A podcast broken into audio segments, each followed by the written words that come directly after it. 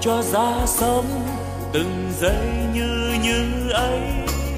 Sống luôn nồng thắm, lòng yêu thương nhân thế. Sống tôi vui sống, nguồn tâm luôn sáng trong. Sống an lành quá, lòng bao dung khắp nơi.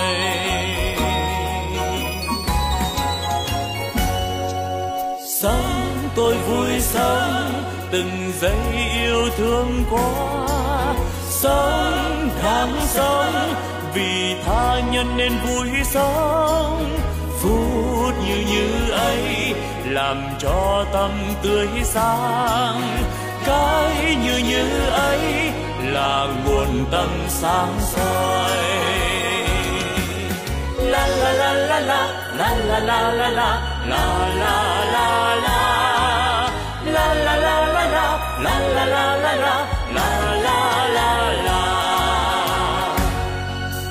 nếu hay ra thế đời ta luôn luôn mới sống yêu thương mãi từ nay yêu thương mãi sống an vui thế đời ơi ta vui sống sống như như thế mùa xuân luôn thắm tươi.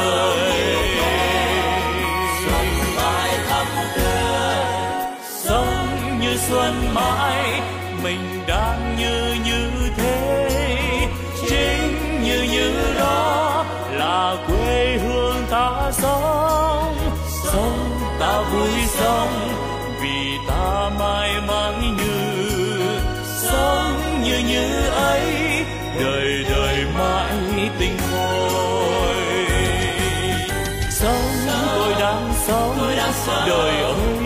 ơi vui quá sống tôi đang sống vì đời quá tươi vui.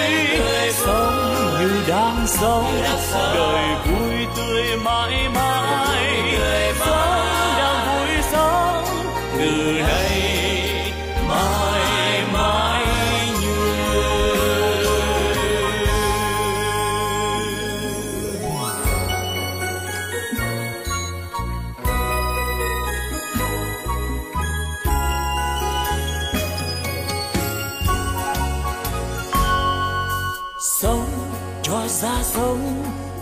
they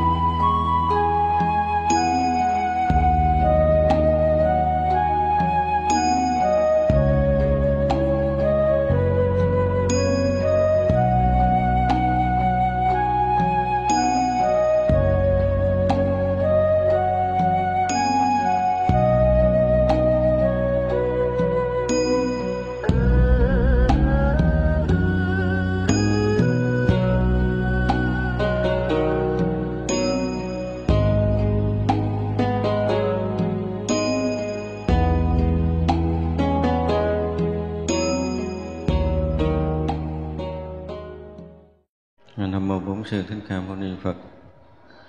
À, kính thưa toàn thể hội chúng.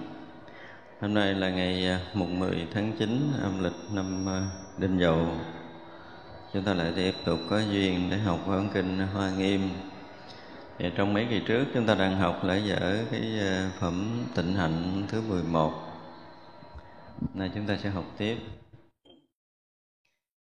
Nếu thấy hoa nên nguyện chúng sanh tướng tốt như hoa đủ ba mươi hai. Bây giờ cái người tu mà nhìn thấy hoa thấy cảnh thấy những cái đẹp thì à, mình nghĩ tới là cái phước tướng của Đức Phật. Phước tướng của Đức Phật là đủ 32 tướng tốt, 80 vẻ đẹp. Như đây khi một người tu mà bất kỳ một cái à, cái động khởi nào nơi tâm á nếu mà chúng ta gắn kết trong đạo lý á, thì à, liền có những cái ý tưởng rất là hay rất là đẹp. Còn nếu mà chúng ta không có sống trong đạo thì à, khi sanh à, thấy hoa đẹp thì chúng ta sanh khởi gì? Cái sự dướng mắt đắm trước ở nơi cái đẹp của hoa. Ở đây nếu mà người có tâm tu thì nghĩ là tất cả chúng sanh đều phải đẹp đẹp giống như hoa nở và có đầy đủ những cái tướng tốt giống như Đức Phật như vậy. Thì điều này để thấy rằng là Đức Phật dạy rất là tỉ mỉ không? phải dùng cái từ như vậy. Chúng ta không có bất kỳ một cái ý niệm gì mà bị rớt ra ngoài cái đạo lý cả. Đó là cái ý nghĩa của phẩm tịnh hạnh đó. lúc nào cái cái ngôn ngữ, cái lời nói và suy nghĩ chúng ta cũng ở trong cái sự thanh tịnh. Đó là cái việc làm và đời sống của một người tu nếu thấy trái hột, nên nguyện chúng sanh được pháp tối thắng chứng đạo bồ đề. Nhìn thấy nó đơm hoa rồi, bây giờ tới cái trái, tới hột. Có những cái loài hoa trái thì chúng ta phải à, có cái à, nguyện là mong tất cả chúng sanh đều được pháp tối thắng. Tối thắng cùng tột, không có cái gì có thể hơn được và chứng được đạo quả vô thượng chánh đẳng chánh giác. Nghĩa là chúng ta không có thể rời đạo lý được nếu mà chúng ta giữ đúng cái này. Cho nên cái phẩm này à, mỗi người à, cũng nên à, chép ra. Chép ra từng mỗi ngày chúng tôi nghĩ là chép ra trong khoảng bốn bài đủ rồi. Ai tệ hơn là ba bài, hai bài hoặc là một bài, mỗi ngày phải học thuộc được một bài, thì chúng ta mất khoảng chừng hai tháng. Tại vì cái này nó dễ nhớ lắm khi mà mở mắt ra là mình làm cái gì thì mình sẽ đọc cái bài đó. Rồi mình ờ, à, súc miệng mình làm cái gì mình rửa mặt mà làm cái gì thì tất cả những cái này nó được nhẩm đi nhẩm lại nhiều ngày á. Thì tất cả chúng ta tự động không có để tâm rớt ra bên ngoài được nữa là mình khắng khích được với đạo mình luôn sống trong cái đạo lý thanh tịnh của đức phật. Thì cái việc tu tập chúng ta nó sẽ uh, tốt hơn rất là nhiều nếu mà chúng ta học và thực hiện cái phẩm này phẩm này là cái phẩm mà buộc chúng ta phải làm từng ngày, từng giờ, từng hành động cử chỉ của mình. Thì đạo lý với mình nó không có cái gì mà bị mù mờ nữa. Nếu thấy sông lớn, nên nguyện chúng sanh được dự pháp lưu vào phật trí hải. Đó, rồi bây giờ mà đi ờ, xuống sông, đi thấy sông, thấy biển, thì ờ, nguyện cho chúng sanh dự pháp luôn, tức là dự vào cái dòng à, thánh để có thể à, chứng được cái trí tuệ của đức phật. Thì đây là một người mà gần như không còn có cách gì để có thể rời đạo lý nữa. Chúng ta thấy rất là đặc biệt không? nếu thấy bờ đầm nên nguyện chúng sanh chống ngộ diệu pháp nhất vị của phật thì nãy là sông lớn, bây giờ à, đầm ao hồ. Rồi thì chúng ta không có phải ngắm nghía cái hồ này đẹp, cái ao kia đẹp nữa, mà là khi thấy cái ao đầm thì gần như là người à, ta sống trong đạo lý là nhận được cái đạo lý của chư Phật. Cho nên là nguyện cho tất cả chúng sanh, điều thứ nhất là ngộ được diệu pháp và chứng được cái nhất vị, tức là quả vị vô thượng trên đẳng chánh giác của Đức Phật nữa nếu thấy ao hồ, nên nguyện chúng sanh giữ nghiệp hoàn toàn hay khéo diễn thuyết. Nghĩa là đầm lớn rồi giờ tới ao hồ nhỏ. Ao hồ là cái gì? Nó nhỏ hơn. Thì cũng giữ vững cái cái tâm tu hành thanh tịnh của mình. Cho nên nguyện cho chúng sanh ngữ nghiệp hoàn toàn. Tức là nếu mà nói lời nói thì nó phải hoàn toàn ở trong cái đạo lý và hay khéo diễn thuyết được. Thì à, thường là ao và hồ được người ta chăm chút rất là kỹ đầm thì nó tự nhiên.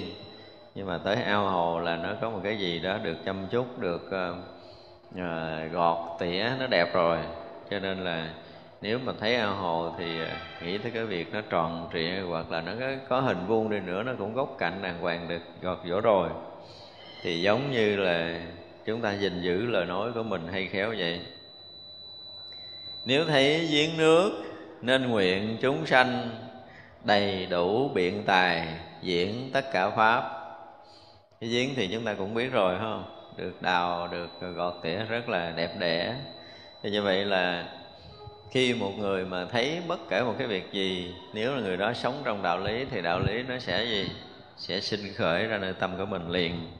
Và mình thấy giếng nước thì nguyện cho chúng sanh đầy đủ tất cả những biện tài và diễn tất cả pháp màu của chư Phật. Nếu thấy suối chảy, nên nguyện chúng sanh thêm lớn phương tiện, thiện căn vô tận nếu bây giờ mình đi à, rừng núi mà gặp suối chảy à, thì tâm chúng ta cũng nên nguyện hướng đến chúng sanh là đầy đủ cái phương tiện để có thể sống ở trong đạo lý và thiện căn của mình vô tận. Lúc nào cũng sinh khởi cái thiện căn mà thiện căn sinh khởi thì phước sẽ tăng trưởng. Thật ra là đi đường à, ngắm à, cảnh xem hoa thì chúng ta cũng ở trong đạo lý chứ không có rời. Nếu thấy kiều lộ nên nguyện chúng sanh rộng độ tất cả thường như cầu đò. Kiều lộ này nó giống như cái cầu bắc qua vậy đó. Thì vậy là đi qua cây cầu, thì thấy một cây cầu để bước qua sông. Như vậy đó Việt Nam mình nói gì, có cái vụ bắt cầu kiều á nhớ không? Thì đây gọi là kiều lộ, tức là cái cầu để bắt qua cái cầu lộ.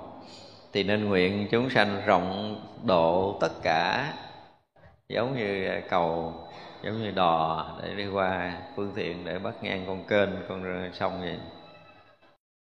Nếu thấy nước chảy, nên nguyện chúng sanh được ý nguyện lành rửa nhơ phiền não. Bây giờ nếu đứng trên cầu hoặc đứng trên bờ sông mà thấy nước đang chảy, thì ờ, chúng ta ở trong đạo lý không phải ngắm nước chảy là nước chảy xuôi, nước chảy ngược, chảy nhiều, chảy ít nữa, mà là nguyện cho tất cả chúng sanh cũng như bản thân mình khi nước chảy thì rửa sạch hết tất cả những cái nhơ bẩn phiền não của mình. Nước lưng lưu nó không có tù động lại thì cái gì nó cũng có thể trôi đi được. Do vậy mà nếu chúng ta đang sống ở cái chỗ mà nó không có vướng lại, không có động lại thì nó nhờ cái nhiễm phiền não nó cũng không còn. Như vậy mà mênh nguyện cho chúng sanh, cái nhờ cái phiền não nó được được sạch. Thấy dọn vườn tược, nên nguyện chúng sanh trong vườn ngũ dục dọn sạch cỏ ái. Nha mấy người à, có làm vườn thì chúng ta cũng phải giữ được cái tâm của mình mình thấy người ta dọn vườn vừa nhà cũng như là chính bản thân mình dọn. Thì khi mà mình làm vườn đó, thì mình cũng giữ cái tâm mình thực sự là thanh tịnh rồi. Và lúc mà dọn cỏ à, quét rác thì chúng ta nghĩ đến cái chuyện là gì? Chúng ta dọn cái vườn ngũ dục của mình. Ừ, dọn sạch cái ngũ dục của mình. Dọn sạch cái cỏ ái của mình. Thì mỗi một cọng cỏ nó mọc lên giống như mỗi một cái tâm ái nó sinh khởi nếu mà chúng ta còn có một chút tâm ái sinh khởi để vướng mắc cái việc này việc nọ thì chúng ta cũng phải dọn sạch rồi cái uh, tham ờ, dục của mình tham tài tham sắc tham danh tham thực tham thùy chúng ta cũng phải dọn sạch Cho ra là đi làm là mục đích để gì? Để dẹp trừ ngũ dục của mình Mình nhổ cỏ quét rác là gì? Để dẹp trừ cái cái cỏ ái sinh khởi nơi tâm của chúng ta Nói đến người tu thì luôn luôn chúng ta ở trong cảnh giới đạo lý một cách thực thụ.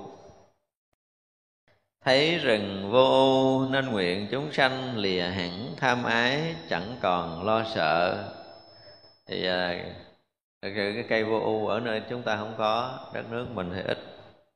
Ở ấn độ có cả cái rừng thấy rừng vô ưu là cái à, rừng cây mà không có à, phiền não không? vô ưu có nghĩa là không có phiền não. Thì nguyện chúng sanh gì? Xa hẳn, tha mái, chẳng còn lo sợ nữa. Nó thì vậy là thấy sông, suối, vườn, rừng, cỏ, cây, hoa lá đều đều ở trong một cái trạng thái tu hành rất là tốt. Nếu thấy công viên, nên nguyện chúng sanh siêng tu hạnh lành đến Phật Bồ Đề. Bây giờ là dạo trong công viên, thì cũng phải là cái người tu dạo chứ không phải người đời dạo trong công viên thì người ta thấy cái này đẹp, cái kia đẹp, hoa kiển những cái được sắp xếp rất là trật tự, rất là đẹp đẽ. Thì nếu như mình là cái người tu thì à, siêng tu hạnh lành, tức là chúng phải dọn dẹp, sắp xếp làm sao cái công viên nó được đẹp. Và tu cho tới khi mà được giác ngộ thành phật, tức là đến phật bồ đề, tức là được giác ngộ thành phật. Thấy người nghiêm sức nên nguyện chúng sanh trang nghiêm thân đẹp ba mươi hai tướng bây giờ nhìn thấy người cái người à, trang nghiêm và được trang sức đẹp đẽ nữa. Tức là một người mà khi mình đối diện với một người đó được à, giống như họ được trang điểm họ được à, đeo bông đeo vàng đeo vòng họ đẹp mặc đồ đẹp tướng trang nghiêm đẹp đẽ thì mình cũng không phải là thấy cái đẹp đó để đắm mắt mà mình thấy cái đẹp đó là mình nguyện mình sẽ trang nghiêm cái thân của mình, cũng như tất cả chúng sanh trang nghiêm thân đẹp. Đủ cái phước tướng để cái gì? Để có thể tu hành thành Phật là 32 tướng tốt. Đối với thế gian mình là 32 tướng tốt. Nhiều hơn là nói tới 80 vẻ đẹp. Thấy không nghiêm sức nên nguyện chúng sanh bỏ những trang sức đủ hạnh đầu đà còn người nào mà không đeo bông, không đeo vòng không đeo vàng sống bình thường, bình dị. Thì à, chúng ta cũng nhìn thấy họ và cũng cầu mong của chúng sanh là bỏ những cái trang sức đó để sống cái hạnh đầu đà. Thì trong hàng à, đệ tử của đức phật, cái người mà hành hạnh đầu đà là ai? Là ngài ca diếp. Trước mắt là đầu đội trời, chân đạp đất sống là ngủ chưa hề đặt lưng xuống chiếu. Chỉ có một bình bát tọa cụ và những y quấn nơi thân thôi sống không nhà. Thì vậy là mình sống nổi không? Thật ra là khi mà chúng ta thấy những người mà họ không có cái khả năng để trang sức thì biết rằng là cái phước họ nó sẽ không có nhiều để có thể trang sức đồ đẹp rồi à, bông vòng vàng thì người đó sẽ sống một cái đời sống cơ cực. Thì thôi, mình nguyện cho họ sống luôn, hạnh đầu đà luôn. Để hành hạnh. Phải là không dính nhiễm ở trong trần gian này, ha cho không cần phải sử dụng cái vật dụng trần gian, trang sức nữa mà họ lấy pháp màu của chư Phật trang bị cho cái thân tâm của mình. Thì đó cũng là một cái hạnh rất là đặc biệt của những cái người mà xuất gia tu tập không quan trọng tới quần áo, mặc nữa, không quan trọng nơi ăn chốn ở, không quan trọng cái bữa ăn của mình, không quan trọng giấc ngủ của mình nữa. Và chỉ quan trọng phật đạo thôi. Thì một người mà có cái hạnh đầu đà như vậy là rất là hiếm. Thấy người ham vui nên nguyện chúng sanh vui nơi chánh pháp, ưa thích chẳng bỏ. Tức là đối với một người mà tu học Phật pháp thực sự thì sao? Lấy thiền là làm thức ăn, lấy pháp làm vui thiền diệt thực, pháp hỷ, sung mãn. Chứ không phải là vui thế gian nữa. Thật ra cái người tu của chúng ta đôi lúc bị gì? Bị buồn. Bị buồn cái đợi cái lễ, cái tiệc gì đó, cái mình súng nhau, mình ăn, mình vui, mình ca, mình hát, thì đó là cái vui gì? Cái vui thế tục.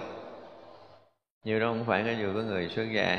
Người mà thoát trần rồi thì họ lấy pháp làm vui đối với họ, một ngày, một giờ mà không có được học, thì họ cảm giác nó có một cái gì thiếu thốn và không có lấy cái gì làm vui. Khi được nghe một lời chánh pháp với họ, giống như mình nhận được một của báo.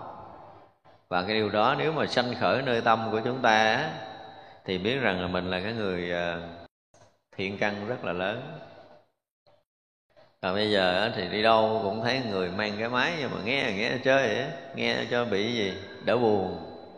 Kiếm người ngó nhảm nhảm nhảm lỗ tai cho đỡ buồn chơi. Chứ còn thực sự là mình có cảm giác mà hứng khởi thích thú để nghe pháp á, và chú tâm chú mục để nghe toàn tâm toàn ý để nghe thì không có được mấy người. Đi vòng vòng chùa chỗ nào cũng nghe máy phát hết nhưng mà để chơi vậy không biết là có mục đích gì thì khác nữa thì mình chưa hiểu nổi. Chứ còn cái mục đích mà tìm cầu chân lý toàn tâm toàn ý để tìm cầu chân lý mình sống vui ở trong pháp lạc là hiếm lắm. Thật rất là hiếm. Có người họ có thể họ bỏ ăn bỏ ngủ họ bỏ hết mọi cái để họ nằm nghe pháp thôi. Và họ sẵn sàng nằm nghe đó rồi họ có thể tịch luôn cũng được nữa. Nhưng mà có những người nhập thất á, mà tôi nói là dành một tuần lễ nhập thất, dành một tuần để nghe pháp. Đúng tuần ra nói giống như trên trời rớt xuống vậy, không có nghe. Nghe, có nghe sơ qua. Nó có như vậy đó có những người mà tôi nói là, tại vì cái tu chưa có vững vàng, tôi muốn bắt buộc một tuần là phải nghe tứ niệm xứ. Như rồi tuần lễ ra nói chuyện như trên trời rớt xuống rồi đó. Không biết có nghe hay không thì mình cũng không biết, cái vậy Thật ra là trong cái việc tu học á Riết rồi mình thấy có những người Họ không biết là họ thấy Phật Pháp cái kiểu gì, Họ hiểu Phật Pháp cái kiểu gì. Và cái tâm còn tu nữa hay không Thì đôi lúc tôi cũng còn thắc mắc. Cơ hội để được ngồi yên nhập thất Nhưng mà họ không quý trọng những cái phút giây vàng đó cho cuộc đời của mình. Lại phí phạm Thì làm cho phước mình nó bị mất. Đơn giản nhiều người họ không có hiểu một phút giây mình ở trong thất à, ngoài cái chuyện hộ niệm gia trì của của đại chúng ra lực của đại chúng hướng về mình rồi đó là gia trì hộ niệm chư Phật chư Bồ Tát chư vị Long Thiên hộ Pháp nữa. Nếu mà mình mà không trọn ở trong thất chừng một tiếng đồng hồ thôi là đủ hết tổn ba ngàn kiếp tu tập chứ đừng có nói là một đời. Nhưng mấy người đâu biết chuyện này đâu. Thành ra thế gian họ hay ghét mình Họ chửi một câu là ăn không ngồi rồi á. Họ ghét mình lắm. Lý do rõ ràng là mình ngồi mình đâu có làm gì để ra ăn tiền Đâu có làm gì lợi ích cho bản thân mình Không có làm lợi ích cho chúng sanh. Ngồi đó mà vọng tưởng đi rồi đó là sập đổ hoàn toàn. Tôi nhớ hồi xưa cũng mảnh đất này Tôi có hai vị đệ tử xuất gia. Lần đầu tiên đầu tay hai đệ tử đầu tay. Thì uh, mình cũng muốn cho đệ tử mình tu tốt cho nên có một cái thất. Nhớ là cái thất lúc đó phía sau lưng cái cái tượng phật á nó có một cái thất. Thì à, cho anh nhập thất. Nhập thất thì kỳ nhập thất nó cũng xảy ra chuyện rồi tôi cũng lên tôi ờ, hướng dẫn tu tập rồi lại. Nhưng ra thất rồi là dứt khoát không thể ở chùa được. Phải đi và đi cho đến độ phải ra đời. Hết cái phước làm người tu liền mà lúc đó là chỉ có thầy trò tôi lo tôi tự nấu cơm tôi bưng lên cho ăn mỗi ngày là hoàng vậy ngon lành lắm. Thầy trò mà. Lúc đó chỉ có hai thầy trò ở chùa thôi. Đó thì sáng tôi nấu cơm bưng lên dân cho ăn trưa nấu cơm bưng lên dân cho ăn dân nửa tháng hết phước ra đời luôn. Thành ra là đừng có nghĩ là mình ngồi không trong đó là mình quay mình muốn làm thì đó mình làm.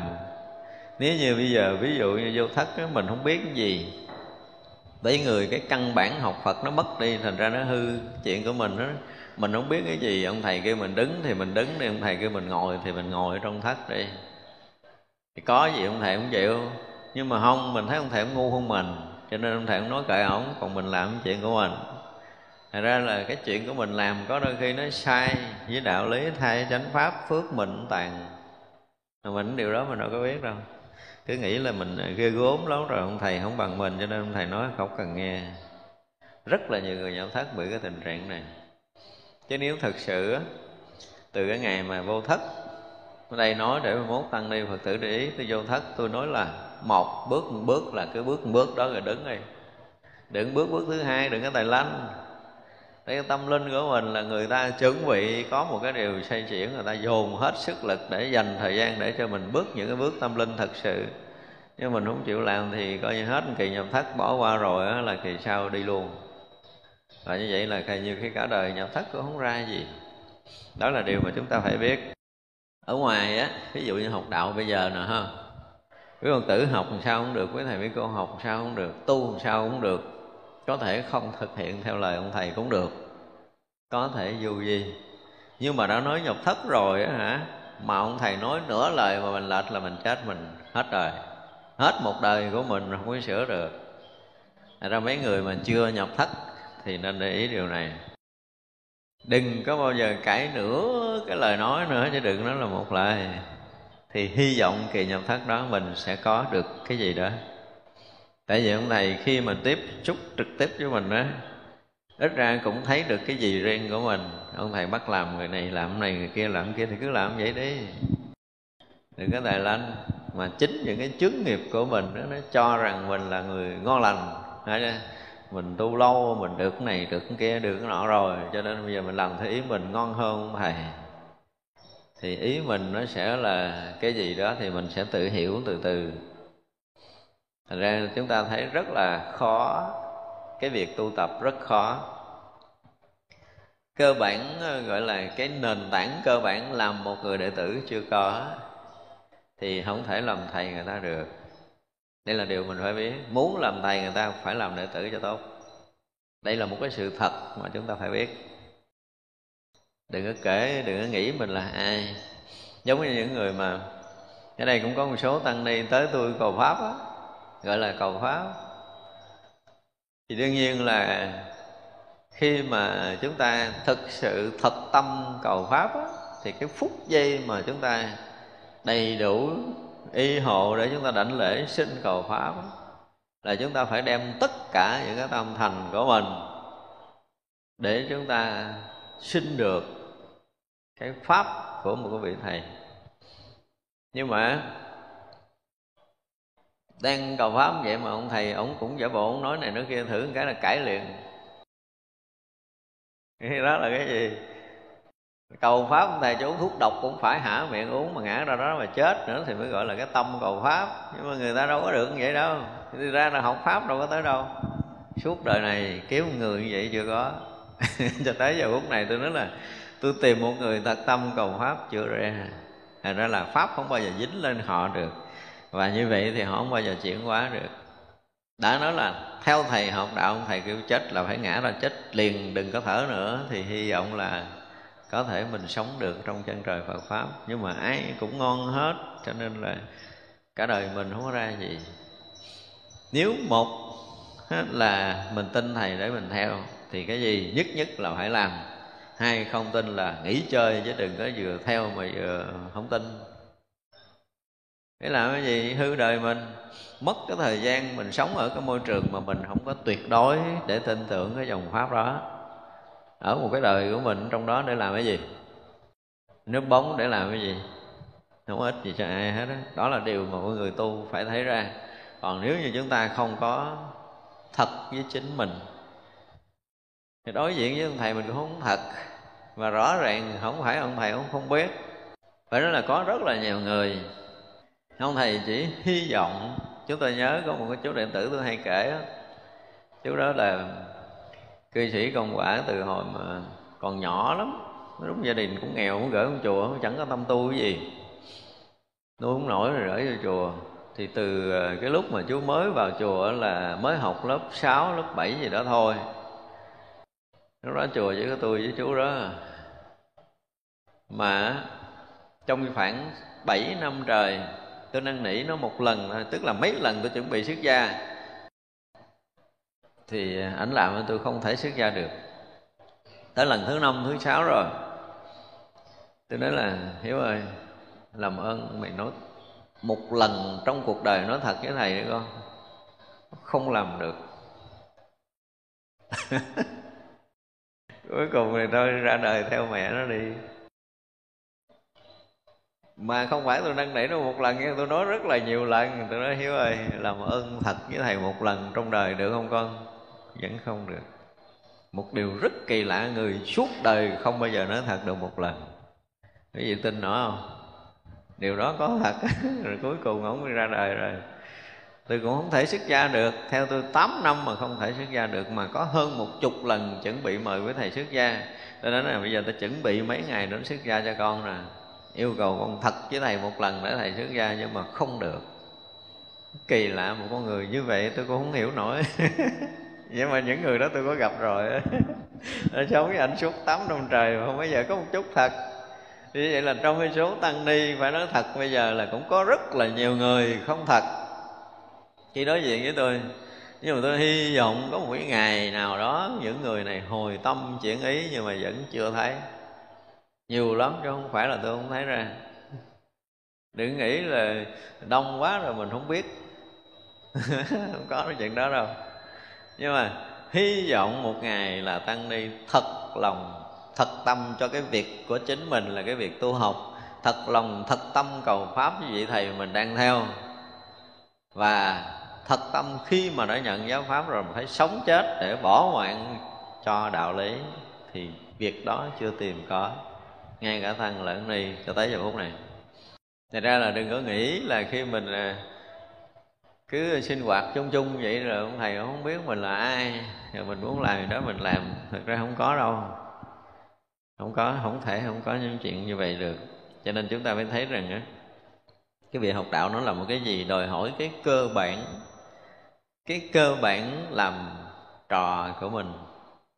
Thể hiện mình là một người học trò đứng đắn dùm và cái nền tảng người học trò là chúng ta phải học cho ra. Làm trò trước đi đừng có dội làm thầy. Mà nếu như á, mà chúng ta không có làm trò được thì muôn đời chúng ta không thể làm thầy được. Cái đừng nói đời này đừng có cái hy vọng gì mất công lắm. Như vậy là ở đây việc mà vui thú của một người tu á là vui trong đạo vui trong chánh pháp lấy pháp làm niềm vui. Và khi nào khi nào như chúng tôi nói là người nào mà thực sự cảm giác không còn niềm vui nào hơn khi chúng ta được nghe pháp, thì người đó là gần như đã ở trọn vẹn trong cái cái dòng pháp của như lai rồi. Mặc dù mình chưa có ngộ vậy hết trơn á, nhưng mà không có nó là mình gần như mình ăn cơm cũng không ngon, mình ngủ cũng không ngon giấc nữa. Có không? Có ai được vậy không? Phải thực sự vui thú khi mà chúng ta được nghe dòng pháp của đức phật. Dù là một chữ, dù là người ta đọc càng ngọng càng hiểu gì không biết, nhưng mà đó là pháp của phật. Mình cảm giác như là mình đã được gặp của báo thực sự rồi trong cuộc đời này rồi. Và ngày nào mình thiếu cái đó là mình cảm giác nó nó bất an luôn á. Không có gì để vui trong cuộc đời nữa hết á. Hết rồi. Một dấu chấm hết cuộc đời này. Chỉ sống trọn vẹn với cái niềm vui của chánh pháp thôi. Thì biết rằng là chúng ta đã ở trong cái chánh pháp chư như lai không bị rời. Khỏi cần phát tâm phát nguyện phải coi lại mình có tới ngưỡng nào. Chứ còn mình phát nguyện mình học pháp mình tu tập nhưng mà mình nghe pháp nó có một cái gì đó mình chán chán. Không hay. À, cái gì đó đại khái là mình không hợp. Cái gì nữa? Nhiều, nhiều, nhiều lý do. Thì biết rằng là mình nuốt pháp của phật không vô. Câu đơn giản là chúng ta nuốt không được. Và nó không thể nào ngấm trong người mình. Nó không thể nào biến thành cái dinh dưỡng để nuôi mình, nuôi huệ mạng của mình được. Đó là điều mà chúng ta phải thấy. Khi chúng ta nuốt được giáo pháp của đức phật, tiêu hóa được giáo pháp của đức phật để nó trở thành dinh dưỡng nuôi huệ mạng của chúng ta, thì chừng đó mới biết rằng chúng ta được sống trong pháp của đức phật. Ai trong chúng ta đang tu theo đạo phật, tự nghiệm lại cái điều này đi và khi tất cả những cái dinh dưỡng mà nuôi cái thân căn huệ mạng chúng ta bằng chánh pháp rồi á, thì trong tất cả những cái chuyện hồi nãy giờ chúng ta đọc qua là rõ ràng là mình đang ở trong đó. Không phải tập làm đâu, không phải đâu. Tập làm là không đúng. Quý vị học thuộc lòng để tập làm thì cũng được đó, nhưng mà không phải đâu. Phải tiêu dung cho được giáo pháp của đức phật. Và chúng ta để ý mỗi bữa mà mình đói, mình gặp bữa ăn ngon, mình vui, đúng không? Thì mình là cái người thực sự đối pháp của chư như lai trong nhiều kiếp rồi. Thấy chưa? Cho nên đời này mình gặp được giáo pháp là giống như là gặp được một cái bữa tiệc ngon. Nhưng mà ngộ lắm, tiệc vua thì à, người hoàng tộc mới được ăn. Cái này nói hơi buồn. Cho nên người không phải ở trong hoàng tộc thì không bao giờ thưởng thức được tiệc vua lính hầu cũng đứng đầy nhưng mà ăn không được. Chỉ có những người hoàng tộc ăn mới được thôi. Thật ra mà khi mà nghe giáo pháp Đức Phật mà chúng ta không nuốt trọn á, thì biết rằng mình không phải là dân ở hoàng tộc rồi. Chúng ta nên gắng thay đổi lý lịch không? Thay đổi lý lịch để mình trở thành hoàng tộc thật sự. Dòng dõi vua chúa thật sự mới thưởng được là một bữa tiệc vừa. đó là điều mà chúng ta phải biết cho nên khi mà chúng ta nghe giáo pháp mà thật sự mình cảm giác nó không có lọt tai, nghe đi nghe lại hoài mà mình không có thấm. Nhớ nghe bên đây cái nó chạy tọt bên kia không dính miếng nào. Nó chạy tọt cũng được, nhưng mà nó rội rửa được cái tâm thức của mình. Nó là giáo pháp đức phật luôn luôn là một cái gì á, nó giống như một cái loại nước cam lồ thật sự xuyên qua mình, có nghĩa là tắm gọi mình, xuyên qua mình có nghĩa là làm sạch mình, làm thanh tịnh mình, làm rơi rụng phiền não mình và mỗi một lần chúng ta nghe pháp, mỗi lần mình cảm giác mình nó nó hứng khởi, nó thăng tiến, nó vui lạ lắm. Giống như ngày xưa cái này là cũng như kể khoe chuyện nha. Tôi mà nguội chút á, chỉ cần đọc một câu thuyền ngữ của mấy ông thiền sư cái là nó nóng lên lại à. Ngộ lắm, tôi không biết làm sao á. Bị nhiễm thiền. Đó chưa? Của mình đã làm công việc này nọ nơi kia, hay có chuyện gì nhiều ngày mà mình không có được nghe pháp, nghe gì hết trơn á. Tối về mình cảm giác mình bị nguội. Lật thiền sư ra, đọc câu một à nóng lên à. Câu một là đủ nóng rồi, nó ngộ lắm, nó không nóng lên. Như vậy là bất kể một cái chuyện tu của một vị thiền sư nào ha một vị thầy nào mà nói cái chuyện tu tập là mình được giống như hâm nóng lên. Thì giáo pháp đức phật cũng vậy. Khi mà đọc với những cái sách vở thường á, cái này mình thấy rõ lắm nha, những cái sách vở thường. Chúng ta đọc thấy rõ ràng là nó lạc lắm, cần phải niêm cái gì vô á. Hoặc là những cái quyển sách mà lần hồi chúng ta thấy những cái bài giảng, những cái quyển sách mà nó không chuyên môn, cái tự nhiên mà chúng ta cảm giác nó nhạt nhẽo. Thà là đọc chánh văn mà mình không hiểu, còn hơn là đọc những cái giảng mà nó không có chuyên môn. Nó lần lần lần lần mình như vậy. Làm cái gì mà mình thấm sâu lắm á những người đã ngấm sâu trong cái cái chuyên môn tu tập á, thì chúng ta học pháp chúng ta thấy nó khác với người bình thường. Người bình thường thì thấy một cái bài viết hay cái họ có một chút đạo lý họ khen rồi. Nhưng mà người tu lại thấy thờ ơ, không phải là văn hay chữ giỏi là cái người đó hay tu tập. Thì lần hồi chúng ta sẽ tìm ra một cái gì đó mình muốn thì rõ ràng là nó có một cái chất gì ở trong đạo phật, tức là cái chất tu ở trong cái lời văn, trong cái ngôn ngữ đó đó chúng ta tìm. Và đến một ngày nào đó chúng ta gặp được một cái dòng pháp chuyên môn thực chất. À, cái chất thực này là cái mà mình tìm lâu nay là là mình bắt đầu sống chết trong đó liền. Cho nên học pháp chúng ta cũng dễ biết. Ví dụ như chúng ta lâu có thể thử đọc một quyển sách nào đó không chuyên môn để mình xem xem không phải là là do mình theo dòng pháp này mình không thể đọc được dòng pháp kia không phải như vậy. Nhưng mà khi mà chúng ta đã có cái vị ở trong Phật đạo rồi á, thì những cái bài giảng hoặc là những quyển sách chuyên môn chúng ta nghe nó nhạt lắm. Tức là họ vẫn đi lanh quanh ở đâu á, họ không có về. Thật ra mình không mất thời gian, nhưng mà trước kia là đó là những cái quyển sách rất là hay. Thật ra khi mà chúng ta học nói về cái việc mà vui ở trong chánh pháp á, thì rất là nhiều chuyện để chúng ta có thể nói. Tới một ngày, chúng tôi nói là tới một ngày là chúng ta cảm giác là mình bị khát pháp, thiếu pháp đói pháp thật sự. Đi đâu mà lỡ một cái chuyện mà lễ tiệc gì mình không thể nghe pháp được, nó là một cái gì nó đói gấp rút chạy về nhà, hay một cái chỗ nào rời khỏi cái tiệc đó là mình phải làm sao mà nghe được lời pháp đó.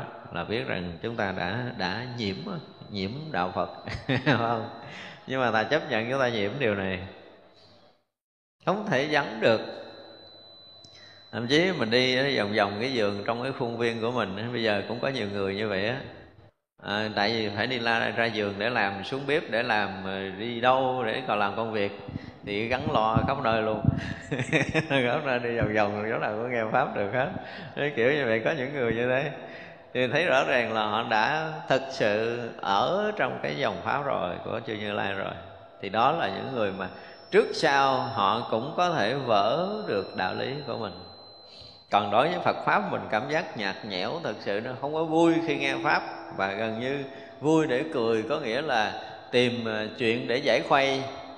Thì à, có những cái bài giảng rất là vui của một số giảng sư, có những cái chuyện cùi, chuyện tiếu lâm gì đó mình thích hơn, thì biết rằng mình đi ngoài đường luôn rồi. Cũng vui như vậy, nhưng mà vui cho vui. Nghe một buổi pháp, thấy vui quá trời, nhiều lần vỗ tay, nhiều lần cười quá, cái ông thầy giảng hay à thì cũng có những thầy giảng hay thiệt, chứ không phải không hay. Đó là những cái loại mà giải trí. Nhưng mà vui ở trong Phật pháp, nó là một cái điều khác hoàn toàn, chứ không phải là một loại giải trí xa xỉ đó. Mình không có cảm giác là ông thầy này giảng vui là mình vui. Không phải như vậy nữa. Mà là do chúng ta nếm được cái hương vị của chánh pháp. Sâu nơi tâm của mình mình cảm nhận được một cái lực thanh tịnh an lạc gì đó, nó phát khởi từ thâm tâm của mình mình cảm giác nó vui thì đó là cái người mà có pháp lạc. Chứ không phải nghe pháp mà cười ờ, cái bể hội trường là là pháp lạc cái đó không phải như vậy. Như đó là những cái danh hài họ làm còn hay hơn mấy thầy. Thật ra là là học Phật pháp thì chúng ta cũng phải biết được là một cái người mà thực sự lấy pháp lạc ha, lấy pháp làm nguồn sống á, thì đó là hoàn toàn khác. Cho nên chỉ cần á mình à, mình nhìn thấy người đó nghe pháp, là mình biết người này sống ở đâu. Nhìn thấy cái mặt biết liền à. Không có giấu được. Mặc dù ngồi cố gắng lắng nghe, nhưng mà thấy cái sắc diện người đó là mình biết là người đó có nhập trong cái dòng pháp đó hay không. Hay là nghe chơi cho vui. Nghe chơi cho đỡ buồn, chứ còn vui thì không có vui. Nghe cho đỡ buồn thì có. Còn nhập trong pháp thật sự để lấy pháp, gọi là pháp hỷ sung mãn cái đời sống của mình nó cảm thấy nó có một cái gì đó nó trào dân năng lượng á. Khi mà chúng ta nghe được đúng chánh pháp á thì người đó mới gọi là pháp hỷ sung mãn. À, phải có pháp lạc để nuôi sống cuộc sống của mình. Mà điều này á, thì không phải ít người rất là nhiều người được. Mặc dù chưa có ngộ hỏi ờ, hiểu gì không? Nói dạ con thấy hay mà con không hiểu cái gì. Không hiểu gì, nhưng mà thấy nó hay. Mà thiếu là không có được đó. nó có một cái nó giống như là bị nghiện rồi. Nhưng mà thật sự đó là cái thiện căn của chúng ta nó đang được bắt đầu nảy nở. Thật ra là làm sao mà thường được vui ở trong chánh pháp không? được an vui, được thích thú như là cái gì đó ở đây là thường được à, nếu một người vui sướng thì khi nguyện chúng sanh là thường được an vui. Và cái sự an vui đó nữa là gì? Là thích cúng dường phật. Trong chúng ta ai là người được cái này?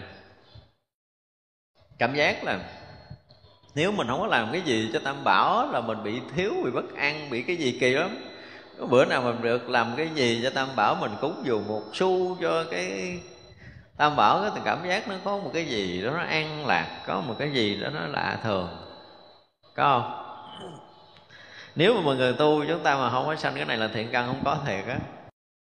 Thiện căn chúng ta đến cái độ là ngày nào mà mình không làm phước là mình cảm giác nó thiếu.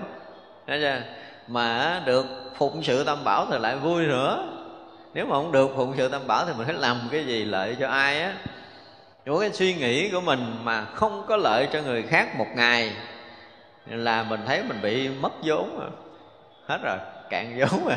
Nó giống như vậy đó. Đó, rồi mình phải khôi phục cái vốn liếng phước báo của mình bằng cách là mình phải nói cái gì mình làm cái gì mình nghĩ cái gì mà có lợi ích cho những người xung quanh. Cái thiện căn khi chúng ta lớn là nó luôn luôn xảy ra những chuyện này. Và được an vui chúng ta cảm giác an lạc, chúng ta cảm giác vui thích khi mà chúng ta được phụng sự tam bảo. Làm cái gì đó thì mình không biết, nhưng mà mình nghĩ rõ ràng là mình có sự đóng góp. Đóng góp cái kiểu gì không cần biết. Thành ra khi mà mình nghe một lời nói của ai chê trách tam bảo là giống như là cái gì? Lấy cái gai mà đâm vô người của mình. Thật sự đương nhiên là nó có những cái mặt tốt, mặt xấu của nó, nhưng mà đụng tới ai thì cũng được rồi mà đụng tới tam bảo với mình là bị gai góc à nó lạ như vậy. Tới mỗi ngày chúng ta đang sống ở trong đó thì biết rằng cái thiện căn chúng ta nó lớn rồi. Ra là thích cúng dường phật thì không phải là gì đó mình cúng dường phật đó là mình được phước báo nhiều hơn là cúng dường các vị thánh. Không phải cái tâm này.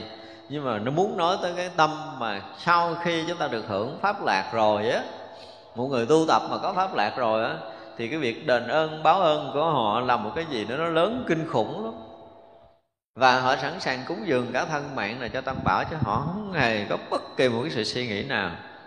Đừng có nói là tại vì à, ở đó nó hợp với tôi, nó thuận ý tôi là tôi tới đó, tôi cảm giác được cái gì cái gì đó, tôi phụng sự không phải như vậy.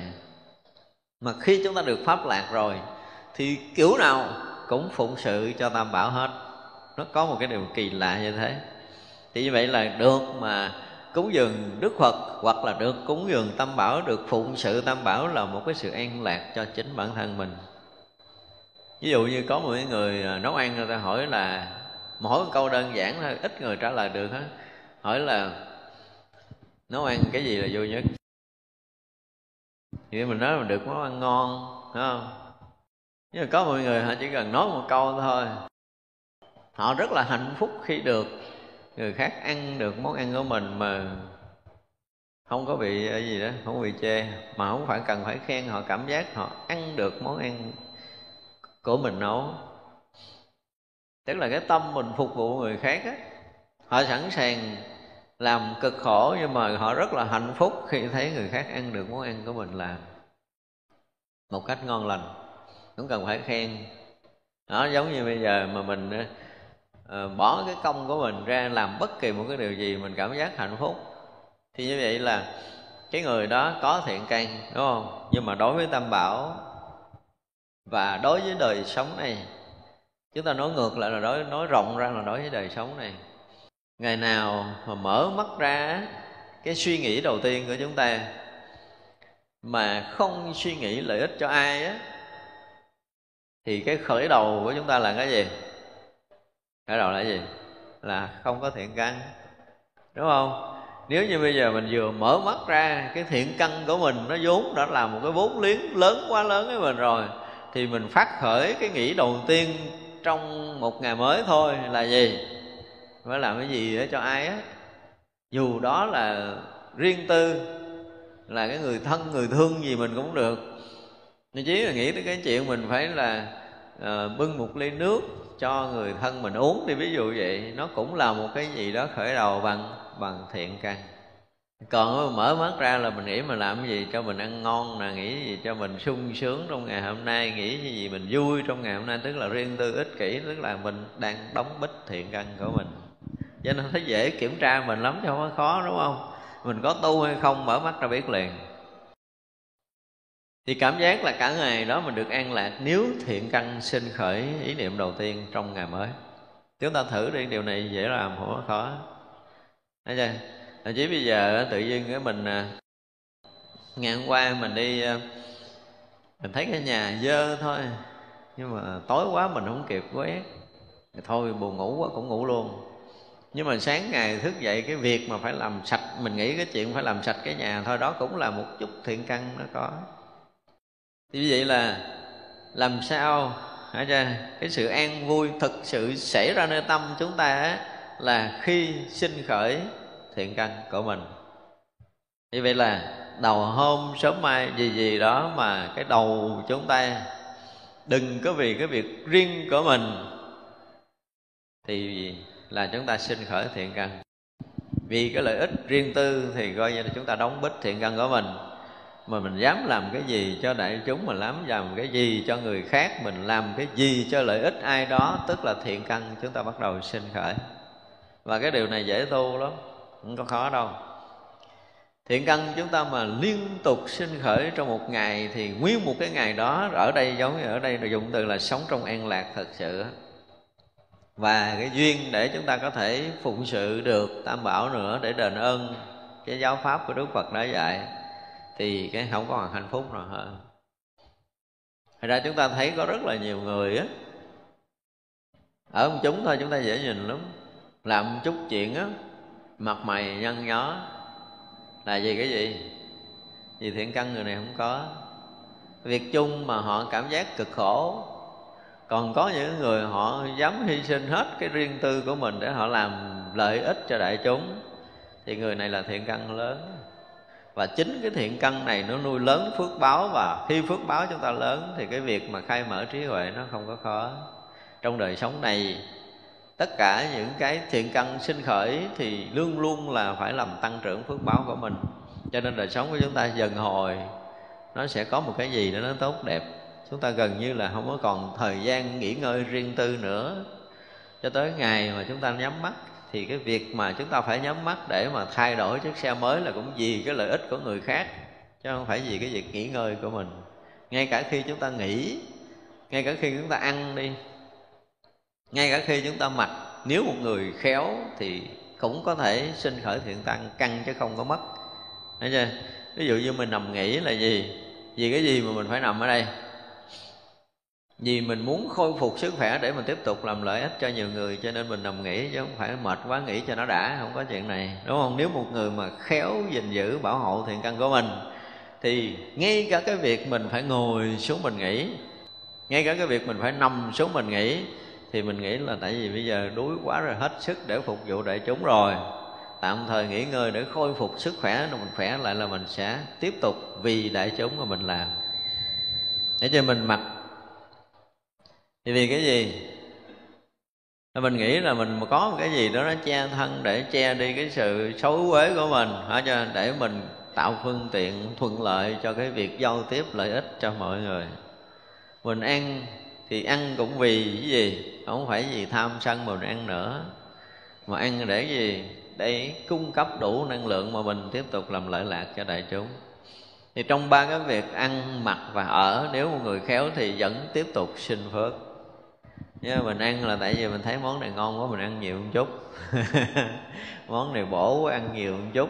Không có chuyện đó trong lòng. Nếu là người tu thì tất cả những chuyện đó là chúng ta phải thấy. Thật ra khi mà chúng ta thấy một người mà thực sự sống an vui có đôi lúc họ không thấy họ ngồi thề. Không thấy. Nhưng mà họ không có phút giây nào mà không làm lợi ích cho người khác, cho nên họ cảm giác cái an lạc nó trở về mình mình chấp nhận mình xả ly cái đời sống riêng tư thì đời sống yên lạc nó sẽ xảy ra. Thấy người khổ não nên nguyện chúng sanh được căn bổn trí dứt trừ sự khổ. Đối với một cái người mà khổ trước mặt mình, nghe chưa? Thì thực sự nếu mà mọi người không tu không có đường để gỡ họ thiệt á bây giờ chúng ta thử suy nghĩ trong cái kinh nghiệm tu tập của mình lâu nay, mình về nhà mình gặp người thân ở trong gia đình mình thôi. Ha. Mà họ không tu. Họ không biết tu và họ chưa hề tu lần nào. Thì họ gặp cái chuyện khổ họ sao? Không có đường gỡ nha. Đôi lúc mình ngồi mình nghiệm mình nói số người này không có cách gỡ thì mình ngồi mình có những cái chuyện mà chúng ta thấy á, cái bà kia bà ghét một cái bà nọ mà hai người đó là cũng nhà không có cách xa nhau lắm. Mà cứ uh, sáng sớm thì đứng bên nhà mình rình cái bà kia bà làm cái gì? Đứng rình bà kia bà mặc cái áo thôi thấy tướng mặc áo cũng thấy ghét thấy người ta quét nhà cũng chửi người ta rồi quét nhà cái kiểu cũng chảnh trẻ thấy người ta đi cũng nói người ta mặc áo đẹp cũng nói người ta ăn cơm cũng nói gần như là đứng bên đây chỉ để xăm soi người ta mà chửi người ta thôi. Mà không biết được cái gì thì mình không biết. Mà khuyên can họ đừng có tiếp tục như vậy nữa. Sẽ khổ mình chứ đâu mất thời gian của cuộc sống mình với những cái chuyện như vậy. Nhưng mà họ không không biết là ơi tôi không thể buông con nhỏ này ra được. Tôi thấy tôi tức nó lắm. Tôi phải phải tìm cái gì, tìm cái gì thì mình không biết mình tìm cái gì mà cứ thấy người ta ăn, người ta uống, người ta đi là cứ tức suốt ngày, suốt đêm vậy đó, theo dõi coi. Nếu bữa nào mà không có gặp nó thì cái hỏi thăm ở sớm coi có thấy con nhỏ nó đi đâu không vậy? Nó đi làm cái con khỉ nhưng mà cả ngày nay ta không gặp nó. Mà mắt mới gì không biết, mà cứ tối ngày cứ xăm soi như vậy. Mà nghĩ là mình hay. Mà có những người thực sự như vậy đó. Có không? Có. Nhiều lắm. Mà rảnh thiệt á. Nhiều khi mình nói, ủa sao mà rảnh dữ vậy ta? Cái tối ngày nó xong sôi cái chuyện thiên hạ, mình khổ nha, nhiều khi nó thấy nó thì mình tức, mình ăn cơm không được. Chứ không phải là hay ho gì. Phải chi mà gặp người đó cái mình vui mình ăn cơm ngon đó thì mình cũng nên gặp. Nó cho theo dõi họ để hiểu, để biết họ làm cái gì. Họ ăn làm sao, họ ngủ làm sao, mình cảm giác mình vui mình mới ăn. Thì tốt đi. Nhưng lần này không có. Thấy mặt nó cái tức lên ăn cơm không được. Nghe chuyện nó cái khó uống nước uống nước cũng mất nghẹn nữa, vậy mà cũng gán mà kiếm để mà nghe chuyện người ta mà có những người thật sự rất trong cái trường hợp đó. Thì những người này á là mình phải nói là hết gỡ không? Ở đây đó là cái người khổ não thật sự trong trần gian này và ở đây à, ngài văn thù dạy là mình nguyện cho họ được căn bổn trí. Nguyện thì đó là cái tâm của mình nguyện mình cầu với họ thôi. Thì một người mà được căn bổn trí thì chắc ba cái chuyện khổ nó sẽ hết. Thì đó là cái điều mà cái người học Phật phải hiểu nhưng mà dễ gì những người đó mà gặp được căn bản trí. À, nhưng mà nếu như chúng ta sống trong căn bản trí thì chúng ta sẽ thấy là chúng sanh luôn luôn bất an đau khổ triền miên. Thì như vậy là chúng ta đang ở cái chỗ thanh tịnh chỗ căn bản trí rồi thì cái sợ khổ được dứt trừ. Thì nếu như chúng ta đang học đạo đang tu tập tốt thì gặp cái hoàn cảnh khổ chúng ta cũng nguyện chúng sanh được cái như mình. Tức là đang sống trong an lạc đang đang sống trong căn bản trí để cho khổ não nó không còn. Thấy người mạnh khỏe nên nguyện chúng sanh vào chân thiệt huệ, trọn không bệnh khổ. À, nếu mà thấy người khỏe thì họ còn cái gì nữa? Họ nhập vào cái trí huệ chân thiệt và không còn bệnh trở lại. Mình thấy người ta mạnh, mình cầu họ mạnh hơn nữa. Mạnh hơn nữa là gì? Được chân thiệt huệ thật sự cái người mà như mình bình thường á nếu mình à, thay đổi cái nhìn thì gần như bệnh ở thân mình cũng hết nữa nha. Chúng ta có tin điều này không? Chúng ta phải có kinh nghiệm tới những cái chuyện này ngộ lắm chúng ta bệnh tật rất là nhiều là do cái thấy nhìn chúng ta nó bị lệch lạc ở trong đời sống. Và một ngày nào đó chúng ta nghe giáo lý của đức phật hoặc là chúng ta nhận chân được chân lý tự nhiên bệnh tật nó hết rồi. Thì cái này nó có rất là nhiều trong cái ờ, trong chuyện của thiền sư á. Có vị thiền sư tôi không nhớ tên. Thì khi đưa xuống nằm ở nhà niết bàn để chờ chết, thì ờ, vị thầy xuống gặp. Như cái chuyện này của ngũ tổ diễn là phải. Thì vị thầy xuống, ông nói ông ờ, ông có thấy cái đèn treo đó không? Cái vị ờ, vị bệnh chuẩn bị chết nó dạ mô phật con thấy thầy. Thì vị thầy mới nói là, cái thấy của người cũng như cái thấy của ta, và cái thấy của chư phật nó đồng nhau, không có khác. Cái ông này ông ngộ ngộ hết bệnh liền. Ngộ hết bệnh liền ngay tại chỗ đó. Và bán y hậu làm lễ cúng dường trai tăng là sống lại sinh hoạt bình thường. Chỉ cần thay đổi cái thấy nhìn thôi là hết như vậy là khi mọi người mà nhận chân được nhất là nhận chân được đạo lý mà có cái trí huệ chân thiệt như ở đây cầu đó, là họ sẽ sao? Không còn bệnh khổ nữa. Chúng ta hiểu đạo lý bệnh nó không có làm khổ mình mà không hiểu đạo lý bệnh khổ không? Khổ. Thành ra cái bệnh á khổ đối với cái người mà chưa biết chân lý. Cái thân nghiệp của họ nhưng mà nếu mà nói như vậy nó sẽ bị gì? Nó bị cái vướng là gì? Người có trí tuệ thì cái thân nghiệp của họ không đến đổi lại bị bệnh nặng. Cho nên đã bệnh nặng, bệnh nan y là chắc chắn, đương nhiên là nghiệp. Chúng ta nói bệnh là chúng ta nói tới cái chuyện nghiệp rồi. Nhưng á, nó lại là một cái chuyện khác nữa chứ không phải là nghiệp không. Là gì? Là trí tuệ chúng ta không có, cho nên chúng ta mới có bị vướng vào bệnh nan y. Khi một người ngộ rồi, ngộ đạo rồi, bệnh nan y của họ tự động biến mất cái đã. Thì trong cuộc sống trong cái giao tiếp bình thường đó là họ bị ờ, cảm mạo hay là gì là thường hơi sơ qua thôi chứ nó không không thành bệnh nan y với người đó được. Đó là điều mà chúng ta phải biết nha. Thật ra có trí huệ chân thiện rồi thì họ có thể giải trừ được cái chướng nghiệp ở nơi thân, thoát được cái bệnh nan y trước cái đó.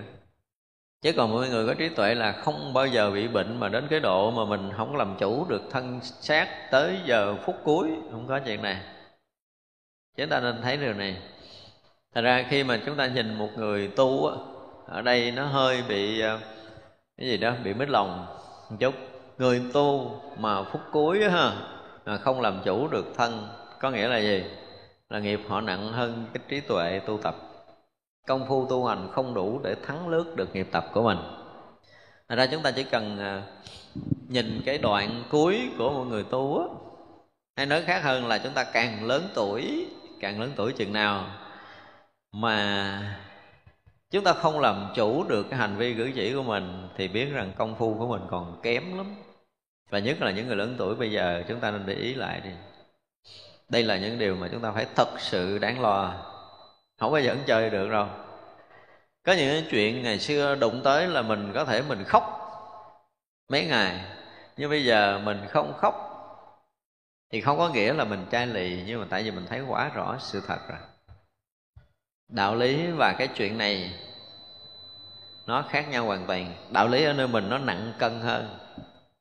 Đơn giản vậy thôi, chúng ta hiểu một cái từ là đạo lý nặng cân hơn. Cho nên cái việc mà thuận nghịch của thế gian nó không đủ đánh đổ cái đạo lý của mình. Đúng không? Còn bây giờ, hồi xưa đụng cái chuyện mình có thể buồn ba ngày nhưng bây giờ không phải là không buồn, không phải là không cảm xúc, có cảm xúc đó. Nó nhưng mà nó nó nhẹ rồi.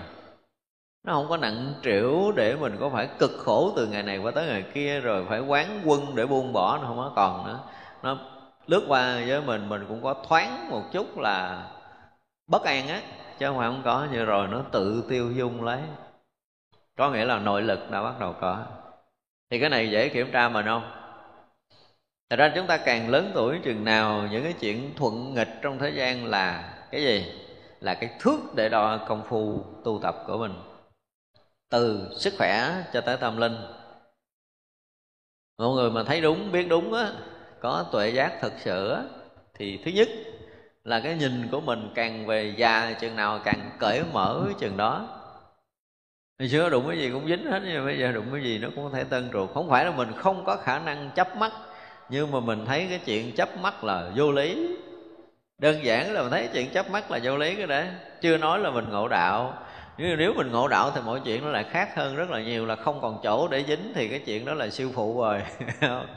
Nhưng ít ra, với mình, nếu mà là người có tu, thì gặp chuyện là chúng ta không thể nào dính nơi tâm chúng ta lâu được. Như vậy là càng về già, chúng ta càng cảm giác nhẹ với tất cả những cái chuyện phiền muộn trước đây phải thấy nhẹ được. Có nghĩa là càng thân cận phật đạo chừng nào thì nghiệp chướng càng vơi đi, chừng đó là chúng ta đang đi đúng đường. Chưa nói mình ngộ đạo gì hết á.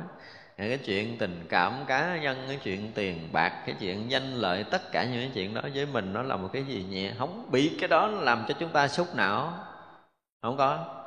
Đến độ là cái mạng này đó chúng ta phải nhẹ tới cái mức nhẹ luôn cái thân này mình biết chắc rằng ba ngày nữa mình chết. Chúng ta có quản không? Sợ không? Ai nói mà nghe ba ngày nữa chết, không có sợ đưa tay lên coi được mấy người. Chúng ta sẽ bị hoảng loạn là cái chúng ta sẽ bị chết. Hay tin báo tử bây giờ đừng nói ba ngày chết. Đơn giản là chúng ta đi à, kiểm tra sức khỏe biết biết rằng mình bệnh ung thư. Án tử treo trước mặt rồi đó. Rồi sao? Có sợ không? Có quan quan không? Chưa chắc chúng ta giữ bình tĩnh. Và như vậy là đủ đánh giá cuộc đời tu của mình. Là chưa có chưa có nội lực. Nó thì bệnh nó sẽ làm khổ chúng ta. Cho nên ở đây mà cái người mạnh khỏe là người phải có thêm được cái chân thật huệ nữa, tức là phải có trí huệ thật để thấy biết được thân của mình như thế nào, tâm của mình như thế nào, hoàn cảnh của mình như thế nào để mình biết cách để điều động, để cân bằng trở lại, thì chúng ta mới có thể là không còn bệnh khổ. Chứ nếu không, bệnh sẽ làm khổ mình. Ai mà cảm giác bị bệnh gì là khổ thì biết rằng là cái trí huệ không có. Và ngược lại, không có trí huệ thì sẽ bị bệnh khổ hành hạ. Đó là điều mà chúng ta phải biết, chưa nói tới cái chết. Thấy chưa?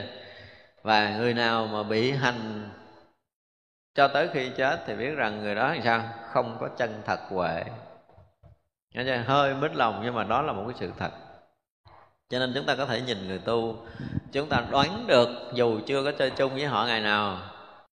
Nhưng mà chúng ta có thể đoán được họ có công phu hay không nếu mà cái thân bệnh tật của họ lộ ra. Không có công phu. Nói gì nói chứ họ không thể công phu được. Thành ra một cái điều rất đau buồn là những người tu mà tới những cái phút mà gần cuối đó là cái đầu không có còn tốt. Thua rồi. Không có làm chủ, mặc dù là thân này là thân vật chất, nhưng cái tuệ không đủ để gìn giữ nó cho tới dứt cái thọ mạng này là coi như thua hoàn toàn.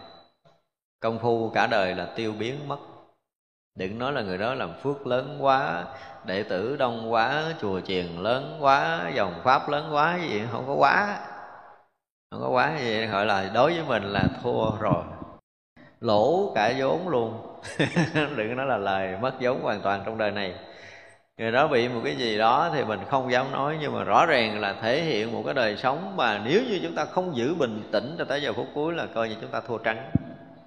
Đó là điều mà chúng ta phải biết ra thì nói cái chuyện mà làm chủ được cái thân này thôi làm một cái gì đó nó cũng đã thể hiện cái nội lực tu tập.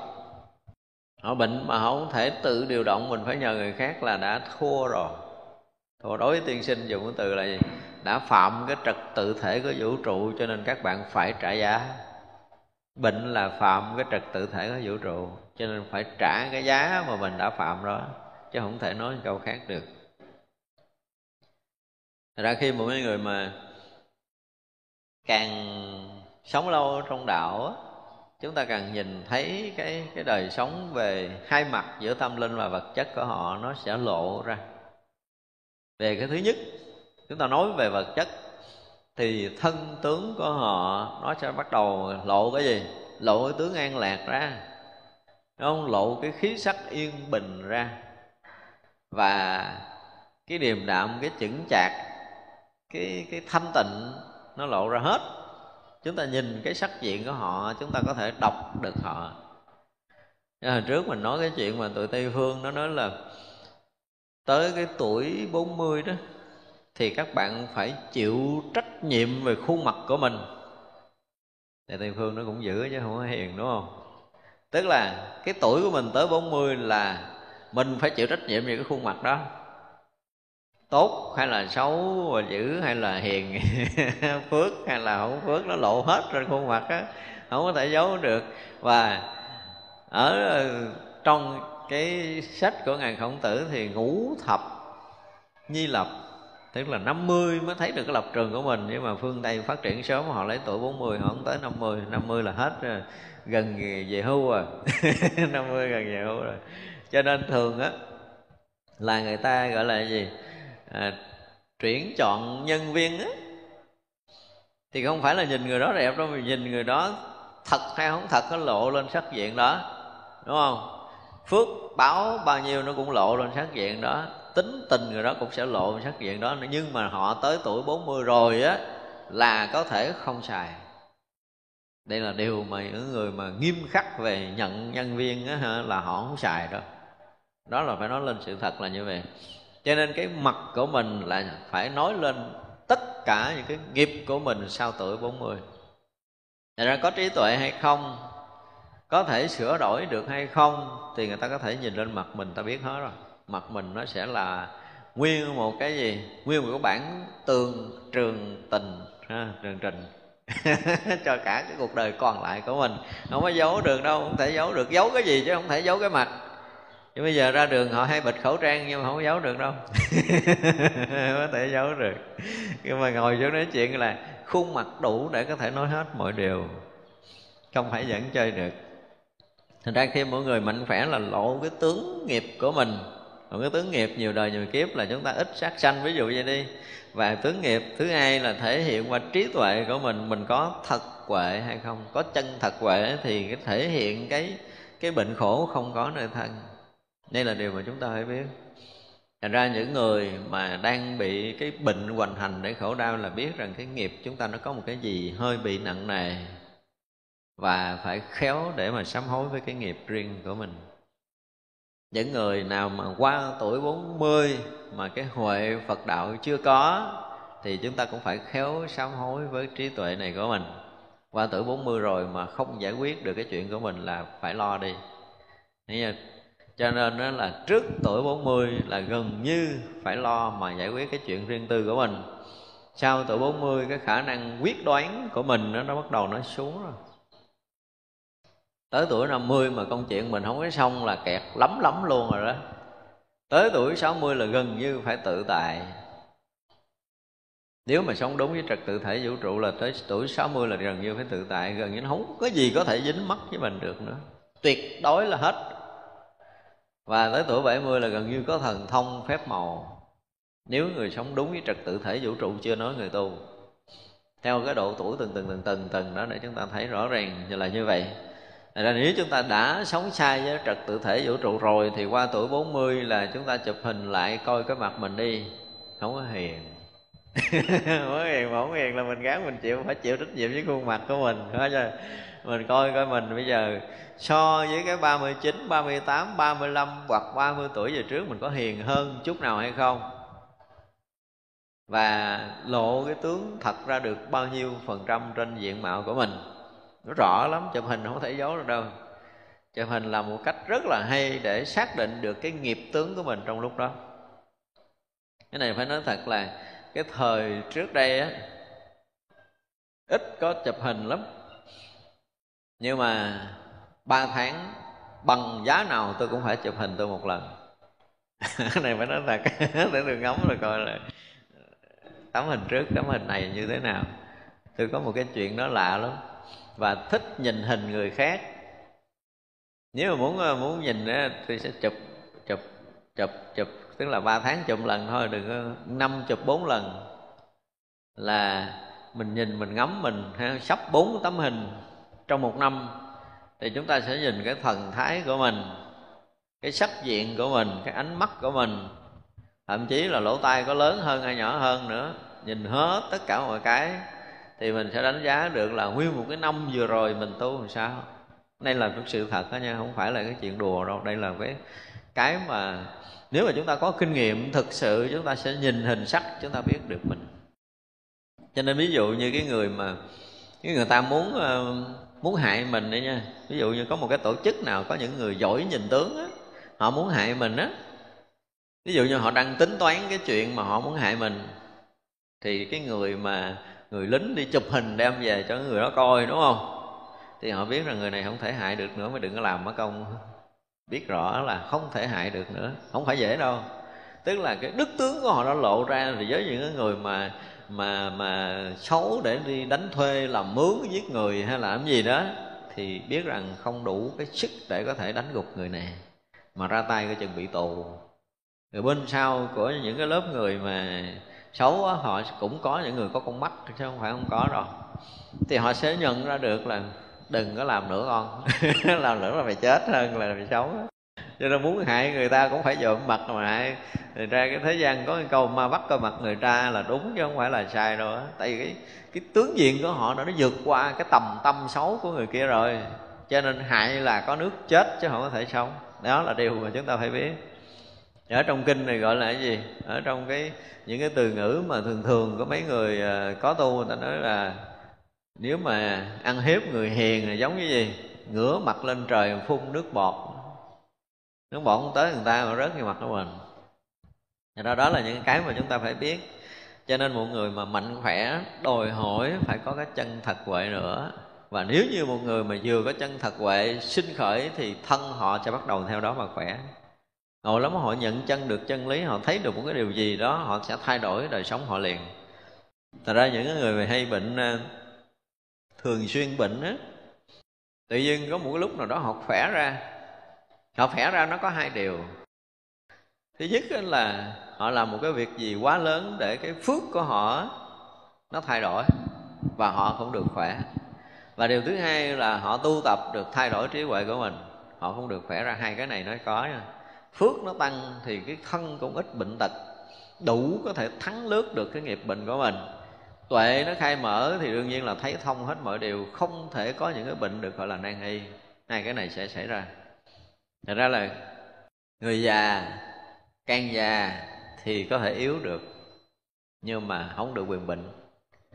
À, già yếu thì chấp nhận mà bệnh là không chấp nhận. Phải làm sao mà sống già sống vui sống khỏe là chúng ta sống đúng. Còn mà sống bệnh tật và bất an là chúng ta đang sống sai. Và nhiều chuyện để chúng ta phải buồn nhiều chuyện để chúng ta phải khóc thì chúng ta biết rằng đó là những cái cái cái chuông báo cho mình ở cuối đời sẽ đi con đường xấu. Chúng ta phải biết được những điều này. Có những chuyện mà chúng ta buồn lo nhiều mà tháo gỡ không được là biết là những chuông cảnh báo cho cuộc đời của mình. Chúng ta đang tu mà có những cái chuyện mình à, mình buồn mà mình không thoát được thì biết rằng mình không có tu gì hết đó biết rằng mình không có tu gì hết đó kiểu gì đi nữa, chúng ta cũng có cách để tháo cho để cho mà chúng ta ở trong cái cảnh giới yên bình. Không phải là mình à, muốn gạt hết mọi điều, không phải như vậy, nhưng mà cái khả năng gọi là vượt thoát của mình á, trong tu tập á, cái này dễ lắm, không khó rồi chúng ta tu tự động mình sẽ nghiệm ra. Là thấy rõ ràng là cái chuyện này nó nhẹ hay là nó chưa nhẹ, đúng không? Nó nhẹ thì nó lộ rõ cái tướng nhẹ nhàng lắm. Và cứ đụng chuyện thì người ta nhẹ nhàng à, để lướt qua, nhẹ nhàng để tiêu dung, nhẹ nhàng để quá giải, nhẹ nhàng để ở cái cảnh giới an lạc và thanh tịnh thì khí sắc của họ bắt đầu nó lộ lộ hết tướng ra. Khỏi cần nói, họ cũng lộ hết cái tướng an lạc ra nữa. Như vậy là một người mạnh khỏe thì có kèm theo cái gì? Trí tuệ chân thật. Và vừa mạnh khỏe mà vừa có trí tuệ chân thật thì không còn khổ do bệnh nữa, trừ tất cả những cái khổ ở nơi thân và tâm của mình thấy người bệnh tật nên nguyện chúng sanh biết thân không tịch lìa sự tranh cãi. Biết nổi không? Tâm mình thôi. Thấy người ta bệnh, mình thương mình à, mình mình cầu như vậy chứ thực sự là họ cũng khó lắm. Một người mà biết thân không tịch là không phải người đơn giản, phải có trí tuệ cao siêu lắm mới biết nổi cái thân không tịch là cái gì. Và người mà đang bệnh như vậy mà gọi là xa lìa sự tranh cãi, nổi không? Cũng khó lắm.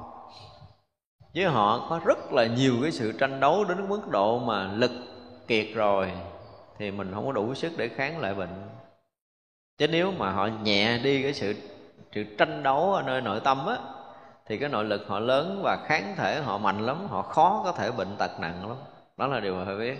Cho nên những người bệnh tật nhiều có nghĩa là nơi tâm của họ nó có cái sự sâu xé nhiều. Chúng ta dùng cái từ là sâu xé nhiều họ bị mất năng lượng với những cái tính toán, cái sâu xé, cái phân biệt của mình. Ăn không bao giờ đủ, cảm giác là đủ. Họ tiêu hao năng lượng lớn lắm. Có những người mà chúng ta thấy công việc rất là nhiều, mà họ ăn ít lắm. Chứng tỏ rằng họ không tiêu hao năng lượng cho công việc. Ngay cả làm công việc thôi, họ không bị tiêu hao nữa. Chứ chưa nói là cái chuyện ở không mình ở không mình là thì không ăn là sướng rồi thì cái chuyện đó là cái chuyện bình thường, là không có làm thì năng lượng ít tiêu hao, thì đó là cái chuyện thường.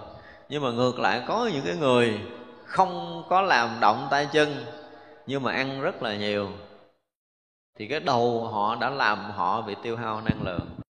Để họ cảm giác họ ăn cũng không đủ. Như vậy là người này nó bị sâu xé nhiều quá ở nơi nội lòng của mình, làm mất đi năng lượng riêng. Và ngay cả những người tu của mình ngài nói hơi bết lòng nhưng mà phải nói thật là nếu mà chúng ta càng tu lâu chừng nào á, mà chúng ta còn ăn nhiều á, là biết rằng mình tu không tốt. Câu mà nói ít mít lòng nhất là tu không tốt. Tu không tốt. Tu không tốt cho nên bị tiêu hao năng lượng cho nên đòi hỏi phải nạp năng lượng thế gian vô nhiều. Còn một người tu tốt thứ nhất là họ không tiêu hao năng lượng của tự thân. Cái thứ hai là họ hấp thu được năng lượng thanh tịnh kia và khi mà hấp thu được năng lượng thanh tịnh có nghĩa là gì? Cơ thể gần như họ bị rã lỏng họ đã được cái trạng thái thông rỗng á. Và lúc nào mà cái thân thông, cái thân rỗng là tự động sẽ hấp thu năng lượng khí trời. Do đó họ không cảm giác bị thiếu thức ăn vật chất, cho nên ăn ít, uống ít trở lại. Đây là điều mà để nhìn một người tu chúng ta thấy rõ lắm nhìn cái cách ăn cách uống của họ là mình biết cái gì? Công phu tốt hay là không tốt? Cái này là sự thật thôi không sự thật. Chúng ta nhìn chúng ta biết ngay. Thì ra ví dụ như á bình thường những cái ngày bình thường thì à, hao cơm nhiều. Nhưng cái phá ăn cư cái ngạn tự nhiên ít ăn cơm nên ăn không phải là do cái thời khóa là lại phật tụng kinh rồi thiền nhiều mệt quá ăn không nổi không phải vậy đâu. Nhưng mà cái khóa đó là quý thầy tu tốt với cô tu tốt. Cho nên ít tiêu hao năng lượng và thực phẩm lại ít tiêu hao. Đó là một cái sự thật. Chúng ta để ý các vị hòa thượng tu tốt rồi ăn ít lắm luôn á. Ngày nhiều nhất là chén cơm nhỏ. Ít lắm ít ăn lắm. Chúng ta thấy các vị cũng khỏe cũng uh, sinh hoạt còn nhiều hơn mình nữa đó là một cái sự thật. Cho nên khi mà mọi người đã bệnh đó, thì nên biết là họ đã tự giày xéo mình. Họ đã tự chia sẻ đã tự tranh đấu hơn thua với chính mình nhiều quá cho nên năng lượng bị hao hụt. Cộng thêm một chút công việc của thân nữa thì như vậy là họ sẽ bệnh tật họ kiệt sức kháng thể họ không đủ để kháng lại bệnh do mỗi ngày bị tiêu hao quá lớn một cái nguồn năng lượng riêng tư của mình đó thành ra là nguyện thì cũng nguyện như vậy, nhưng mà thực sự chắc họ làm không nổi không? Nguyện cho họ mà được cái thân không tịch. Thân không tịch là chỉ có những người mà ngộ đạo mới được thôi. Và lìa sự tranh cãi. Đây là một câu nói rất là thấm thía là lìa sự tranh cãi. Vì một người bệnh là rất là nhiều sự tranh đấu trong nội lòng. Và nếu đụng cái chuyện xã hội, họ cãi cho mà nghe mà chịu ngồi cãi lộn mà mình thấy người nào cãi lộn thắng thì biết người đó bệnh nhiều. Đơn giản. Người nào mà chịu thiệp chịu thua là người đó ít bệnh, phải không? Mà ngồi cãi lộn mà cứ vừa cãi mà vừa khóc mà vừa la là biết chắc chắn người đó bệnh nhiều hơn người kia rồi. Nên theo cái nhìn âm dương là vậy đó. Nhìn âm dương nghĩa là người nào nói nhiều, nói dai, có nghĩa là người đó âm. Người dương họ nói dứt khoát một lời, xong không có cần phải lý giải không có lý giải đó còn cái lần cà nhằn nói tới rồi nói lui. Là biết là âm quá trời rồi. Thì bớt uống nước rồi không? Ăn cơm rang để cho nó bớt âm đó là khi một người bệnh thì sự tranh cãi sẽ có từ ở bên trong cho tới bên ngoài của người ta. Đó là điều mà chúng ta có thể biết được. Thấy người xinh đẹp nên nguyện chúng sanh với phật bồ tát thường kính thường tin đây bữa nay mà chúng ta hiểu được một cái nhân quả nữa nè. Kính và tin phật á, thì lại được cái gì? Được xinh đẹp nữa chứ. Hồi xưa là cúng hoa phải không? Cúng hoa cho phật á, thường xuyên thì à, được nhân quả đời sau đẹp. Nhưng mà thật sự cúng hoa cho phật á mà thiếu sự kính tin thì coi chừng cái à, nét đẹp bề ngoài chúng ta sẽ à, không tốt về sau. Nhờ ra là ở đây chúng ta thêm một cái nhân quả là vừa kính vừa tin Phật nữa. Thì à, sẽ giữ được cái sắc diện bền lâu, đẹp đẽ, không có xuống sắc nữa. Thấy người xấu xí nên nguyện chúng sanh với điều bất thiện chẳng ưa, chẳng thích. Một cái người mà xấu, đang cái à, chúng ta để ý, cái này là dễ thấy lắm rồi nha. Thấy chưa? À, mình chọc một cái người nào đó mà đêm đó ngủ không được sáng ngày có mặt nhau xấu liền à. Đúng không? Xấu liền à. Chọc giận đêm tới sáng ngày giờ cái mặt là chúng ta biết cái người này đêm hôm là vì cái chuyện tức ngủ không được. Mà tức thì phải suy nghĩ vậy không? Suy nghĩ điều bất thiện phải chửi phải rủa phải mắng phải giết người ta phải thả thù thả quán gì gì đó. Là một đêm tính toán sáng giờ mặt biết liền à. cho nên ở đây là thấy người xấu xí là nguyện chúng sanh là là sao? Với cái điều bất thiện, nếu mà chúng ta không ưa, chúng ta không thích cái điều bất thiện là khí sắc chúng ta sẽ tươi nhuận, sẽ đẹp đẽ. Cho nên thường là những người mà mình không có cái ờ, cái khí sắc tươi nhuận á, là biết rằng chúng ta ưa cái điều bất thiện.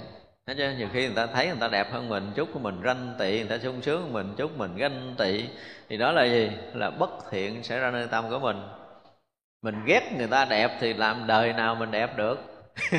Nhưng mà mình cũng vẫn ghét à nha. Cái nhân quả nó rõ ràng. Mình thích cái đẹp thích cái thiện thì cái đẹp cái thiện nó mới có với mình. Còn mình đã ghét mình chống đối mình hơn thua mình ganh tị thì điều đó không bao giờ có. Cho nên trong chúng nhìn dễ biết lắm. Và rõ ràng ở trong chúng á trong chúng quý thầy quý cô sẽ nhìn ra. Rõ ràng trong chúng tăng chúng đi có những người á, hồi à, đầu chưa nhập chúng á, mặt mày ngon lành lắm nha mà nhập chúng thời gian cái mặt tối sầm, môi đen chì. Mà hỏi ra là bảo đảm cái người này cứ ganh tị, hơn thua, môi móc, ích kỷ riêng tư rất là nhiều ở trong chúng. Bảo đảm là những người mà cái mặt, cái khí tối rồi cái môi đen là chuyện đó xảy ra. Không bao giờ chấp nhận được người khác ngang với mình, nó không thể hiện mình là cái người gì ghê gốm lắm. Rồi nó coi mặt biết liền. Cho nên không có giấu được. Nó cho ở đây là cái điều mà đúng là trí tuệ của ngài văn thù thiệt luôn á. Ngài nói là nếu mà mấy người mà có bất thiện á, và còn ưa thích cái bất thiện, có nghĩa là cái ganh tị, cái hơn thua, cái ganh ghét, cái so đo, cái tính toán ích kỷ, nó còn nhiều nơi tâm quá thì cái người đó cái mặt không nói đẹp được. Họ phải sống gần như là xả ly hoàn toàn, không thích điều bất thiện nữa, thì cái mặt mới đẹp được. Nhá là ra là bữa nào để mình à, bực ai lấy kiến coi biết liền. Biết liền, không có giấu ai được hết trơn á. Mình khó chịu, mình ganh tị bữa nào là tôi sống cho trong chúng mỗi người một cái kiến. Mỗi người cái kiến. Tâm mình có khó chịu với ai lấy kiến rồi coi cái mặt khó chịu người khác đẹp cỡ nào. Để mà mình biết, mình giữ cái sắc diện của mình, đúng không? Thật ra mọi người mà sống không có ganh tị ích kỷ, hơn thua nhỏ nhen á, Thì cái khí gần như lúc nào cũng tươi nhuận. Và cái người tu tốt nó lộ một cái gì đó nó ngoài cái uh, gọi là cái tướng diện theo cái kiểu thông thường của thế gian là cái mặt này đẹp cái da này đẹp không phải như vậy. Nó còn lộ thêm một cái hào quang gì lạ lắm. Mà chúng ta nhìn người đó nó có một cái nét đẹp gì đó, nó ngoài cái sắc diện của phàm trần. Có những người tu chúng ta nhìn thấy lạ lắm rõ ràng là nếu mà chụp hình mà nhìn ra cái tướng mắt, tướng mũi của họ không có gì đẹp hết trơn á. Nhưng mà nhìn họ, chúng ta thấy nó có một cái gì rực rỡ, kỳ lạ mình không giải thích được. Thì biết rằng người đó trong cái nội lực họ rất là thanh tịnh. Họ sống rất là đúng với đạo lý. Cho nên họ lộ ra một cái khí sắc. Cái khí này không phải là cái tướng trên da, trên nét, mặt mũi nữa, mà nó là một cái khí thanh tịnh toát lộ ra bên ngoài nên đôi lúc mình gặp một cái cái người mà có tu, có đôi lúc mình bị bị bị động á. Cái đó là cái gì á, mình không giải thích được. Mà rõ ràng chụp hình ra là mắt mũi họ không ra gì, không có đẹp, không có đạt được cái chuẩn được gọi là đẹp. Nhưng mà mình gặp họ là mình thấy nó có một cái gì đó, không ai có thể so sánh được, một cái nét đẹp của người đó. Thì cái đó là nét đẹp của tự tâm nó toát lộ ra bên ngoài. Đó là cái điều mà chúng ta phải thấy. Họ đã cái gì? Lâu lắm rồi không thích cái điều bất thiện. Chỉ không thích điều bất thiện thôi. À, không ưa. Không muốn nghe nói lọ lỗ tai nữa nói xấu là không muốn nghe. Nói không có phù hợp không đúng chân lý không muốn nghe không có giao tiếp. Thì như vậy là lần hồi người đó ở trong cái chỗ thanh tịnh rồi. Và như mình nói là người nào mà càng thanh tịnh tâm nhiều thì sẽ gì? Sẽ lộ cái cái ánh sáng của họ mà đạo phật gọi là cái hào quang của họ, nó chiếu sáng nhiều chừng đó. Thấy người báo ơn nên nguyện chúng sanh với phật bồ tát hay biết ơn đức. Thì cái người mà đã biết ơn trong cuộc đời này rồi thì chắc chắn là đối với Phật Bồ Tát thì cái ơn đức lớn của Phật Bồ Tát họ không bao giờ họ quên. Và ngược lại, một người mà biết ơn đức lớn của Phật Bồ Tát rồi thì trong cuộc sống này họ một chút ơn nhỏ họ cũng sẽ biết. Người, người sống mà biết ơn đền ơn thì chúng ta dễ thấy. Thấy chưa? Cho nên là mình gặp được người đó thì mình mong là đối với Phật và Bồ Tát. Thì ờ, trong các cái cái cái buổi giảng trước mà nói cái ơn của Phật Bồ Tát nó lớn đến cái độ đó, khắp cái thế gian này không có một cái kẻ hở. Chúng ta dùng cái từ như vậy đúng không? Từ cái ăn, cái ở, cái đi, cái đứng, cái ngủ, cái thức mọi sinh hoạt của mình trong cuộc sống này. Nếu mình hiểu ra rồi, mình thấy là gần như không còn có mãi tơ nào, không phải là cái ân của phật ban cho mình. Chúng ta có đủ tin cái này không? Cái phước chúng ta đang có ăn được bữa cơm ngon lành. Chúng ta được ngồi một tiếng đồng hồ yên ổn. Chúng ta được ngủ một giấc ngủ an lành. Thì cái đó là gì? Rồi cái phước của đức phật ban cho chúng ta. Nếu ai tin được điều này, thì đời của họ sẽ mãi mãi sống trong an lạc. Ai thấy rằng mình tài nè, tại vì tôi giỏi quá, cho nên là tôi có gì? Có cơm ăn áo mặc nhà ở. Cái này là tài của tôi, trí của tôi, đức của tôi. Thì người đó trước sau cũng bị sụp đổ. Thật sự không có đâu. Chúng ta thấy cái người mà có tu và cái người không có tu, nó khác nhau ở chỗ nào? Trí tuệ khác, đúng không? Do có tu mà mới sinh ra trí tuệ, do có tu tập mà mới sinh ra phước báo. Mà tu tập để có trí tuệ, có phước báo là từ đâu? Từ học phật mà ra. Từ cái thiện căn sinh khởi từng ngày, từng giờ, từng phút, từng giây nữa mới ra những cái chuyện đó. Mà chúng ta không có thấy được cái gốc này vì ví dụ như do cái việc mà nhiều đời mình à, ủng hộ ờ, trường học, ủng hộ học sinh nghèo, mình lo cho những người đi học, mình chăm sóc những người học hành, để cái phước đó, một cái đời nào đó mình trở thành một người thông minh, học giỏi. Tới lúc mình thông minh, học giỏi, cái mà nói công của tôi là gen di truyền của cha mẹ tôi sanh ra tôi thông minh không có. Đó là cái quân tập thu hành nhiều kiếp của mình để đời này mình mới được chút thông minh. Mà sự quân tập đó là do mình học hỏi giáo lý của đức phật, mình tu tập, mình làm phước nhiều kiếp rồi, đời này chúng ta mới thông minh. Chúng ta phải thấy được điều này. Cho nên nó là hiểu được cái ơn của phật và chư vị bồ tát là nó kinh khủng lắm. Chúng tôi nói là gần như khắp cái hư không này không có một kẻ hở. Cái sự gia trì hộ niệm chư phật, chư bồ tát nó đầy ngập ở trong hư không này những cái suy tư, nghĩ tưởng chúng ta cũng vậy nữa. Ví dụ như bây giờ nha, thì mình ngồi đây mình nghĩ được cái chuyện đúng, chuyện sai là do đâu? Do chúng ta đã học, đã hiểu rồi, học nhân quả rồi, không có dám nghĩ bậy, đúng không? Đơn giản thôi, chúng ta hiểu nhân quả một chút, thì chúng ta không dám nghĩ xấu người bên cạnh. Dù là mình đang bị móc túi rồi, mình thấy cái tay nó rút ra khỏi cái túi của mình đi nữa, mình không dám nghĩ xấu nữa.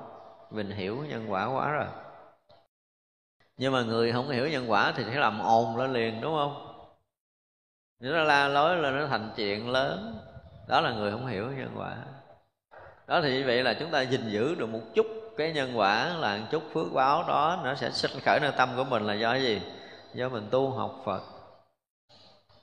Cho nên là cái suy nghĩ tốt của chúng ta hoặc là suy nghĩ xấu, chúng ta nó ảnh hưởng tới cái gì?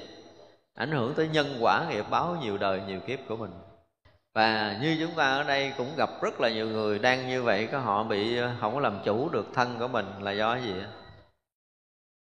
do cái nghiệp của họ đến lúc phải tới cái bệnh đó rồi, nhưng mà họ không có kính tin Phật pháp. Chứ còn bây giờ mình nghĩ ờ, một cái điều nào đó mà chín chắn một chút á, thì ngồi mình nghiệm đi nếu không có sự gia trì hộ niệm của chư Phật, chư Bồ Tát, chư vị Thánh Hiền đó là chúng ta cái đầu mình không có nghĩ đúng được đâu. Mà chúng ta không thấy được cái mặt tâm linh này. Chúng ta không thấy được mặt tâm linh này. Đương nhiên là hồi trước mình nói là cái chuyện suy nghĩ không phải là cái đầu. Có cái gì nó tác động để làm cái đầu chúng ta suy nghĩ chứ không phải cái đầu chúng ta là cái khởi đầu tiên. Đầu chúng ta là cái bộ máy thôi. Đầu chúng ta là cái bộ máy. Do cái tác động của cái tâm mà tâm của chúng ta nó là kết kết nối với cái nguồn tâm linh ở trong vũ trụ này. Vũ trụ này là một vũ trụ tâm linh. Thì sự kết nối với vũ trụ tâm linh đó nó mới nó mới kết nối, câu thông với những cái thiện căn nhiều đời, nhiều kiếp tu tập của mình. Mà thiện căn nhiều đời, nhiều kiếp tu tập của mình nó mới sanh ra một cái chúng sanh với cái tâm lượng đó. Và chúng sanh tâm lượng đó mới tác động não bộ sinh khởi ý nghĩ đó nhưng mà chúng ta không hiểu nổi cái điều này đâu. Không hiểu nổi, gần như là ít có người hiểu nổi tới cái chuyện này.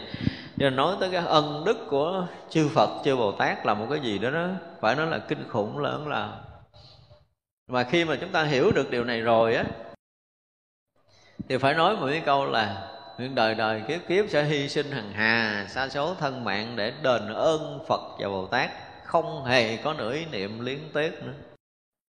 Không có gần như cả đời sanh ra để làm cái gì đó. Lợi lạc chúng sanh, phụng sự tam bảo để đền ơn phật tổ thôi, chứ chúng ta không có chuyện thứ hai để mình làm nữa. Khi mà hiểu được tới chuyện này rồi đó là không có chuyện thứ hai để họ làm. Không còn cái gì cho mình, cho bản thân hết đó. rồi chúng ta hiểu được cái ân đức của chư Phật, chư Bồ Tát là lớn, kinh khủng lắm. Ví dụ như bây giờ á, cái chuyện mà thực tế là ngày hôm nay chúng ta được ngồi trong cái hội trường này và giờ phút này chúng ta được ngồi yên ở đây. Mình thấy nó rất là bình thường, phải không? Mình có tiền cái mình mua giấy xe, cái mình tới đây, cái mình vô đây mình ngồi. Đơn giản vậy đúng không? Mình có phước mình mua xe mình đi. Nhưng mà không có đơn giản như vậy đâu. Trên đường đi của mình, ai gìn giữ mình? Và thậm chí ở đây nè, chúng ta đủ bình tĩnh để chúng ta nghe từng lời, từng chữ là là ai giữ cho mình đủ cái tỉnh này để mình nghe. Không có đơn giản đâu nếu như không có lực của chư phật, không có lực của chư bồ tát, mà nó đủ tác động tâm của mình để mình có thể nghe, hiểu bậy trong giờ phút này.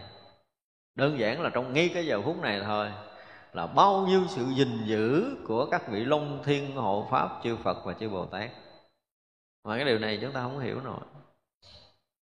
Thành ra là có một chút yên bình là bao nhiêu cái công đức cái ơn đức của đức phật và chư bồ tát, các vị long thiên hộ pháp lớn lắm với mình.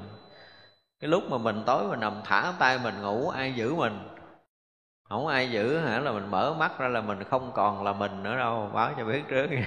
Không có đơn giản đâu. Đó cho nên là lúc mà chúng ta mê man cũng đâu đâu biết gì đâu. Nhưng mà chúng ta nhờ ai đó, cho nên mình mở mắt ra được một cái ngày mới với cái cái đầu óc tỉnh táo trở lại. Không đơn giản đâu hiểu về cái chiều sâu này rồi đó chúng ta phải nói là từng bước nhỏ của mình khắp hư không vũ trụ này chúng ta có thể quỳ lại một cách kính cẩn được bất kể ở đâu bất kể giờ phút nào để bày tỏ cái lòng biết ơn của mình đối với chư Phật, chư Bồ Tát, các vị Thánh Hiền, các vị Long Thiên Hộ Pháp và chúng sanh muôn loài và hư không vũ trụ này. Chúng ta cúi đầu kính cẩn bất kể giờ phút nào bất kể ở môi trường nào, bất kể ở phút giây nào của cuộc đời của mình để bày tỏ cái đó được là chúng ta sẽ sẵn sàng quỳ lại để thể hiện cái lòng biết ơn của mình. Thì như vậy cuộc sống chúng ta sẽ thấy tràn ngập ý nghĩa. Là phút nào, giây nào chúng ta cũng được cái gì? Được chư Phật, chư Bồ Tát che chở mình. Nếu ta cảm thấy an lạc, kiểu gì đi nữa tôi cũng không sợ được á không? Tại sao vậy? Lúc nào cũng có phật bồ tát che chở, bảo bọc mình không? Gia trì hộ niệm mình. Và đó là sự thật. Không phải là do mình à, nhút nhát quá, mình mượn phật để làm quay, không phải như vậy đâu. Nhưng mà sự thật từ ngàn xưa cho tới ngàn sau, việc này luôn luôn xảy ra. Không có phút giây nào chúng ta không thọ ơn cả khắp vũ trụ mênh mông này. Không có phút giây nào chúng ta không thọ ơn hết trơn á thậm chí giờ chúng ta đang thở nè. Chúng ta đang đi trên mặt đất nè. Chúng ta đang hưởng cái hơi ấm của mặt trời nè. Chúng ta còn lưu thông được trong cái khoảng không gian này.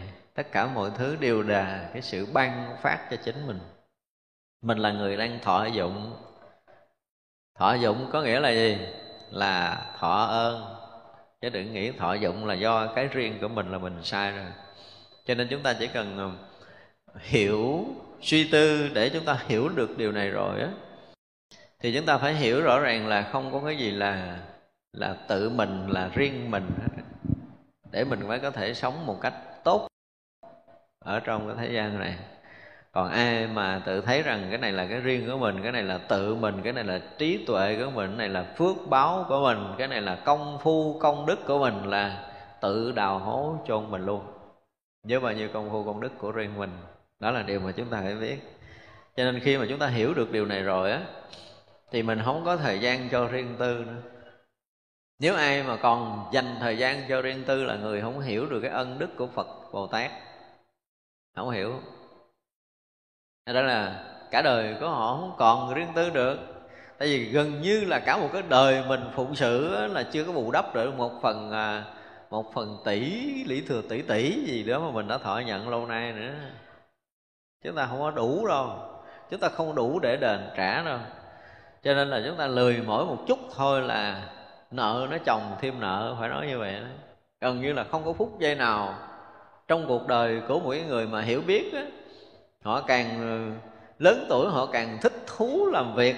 Không phải là ham công tiếc việc đâu nhưng mà họ thấy quá rõ về cái ân đức của Phật, của Bồ Tát, của chư vị thánh hiền, của vũ trụ mênh mông này đang ban tặng cho mình từng khoảnh khắc một trong đời sống này.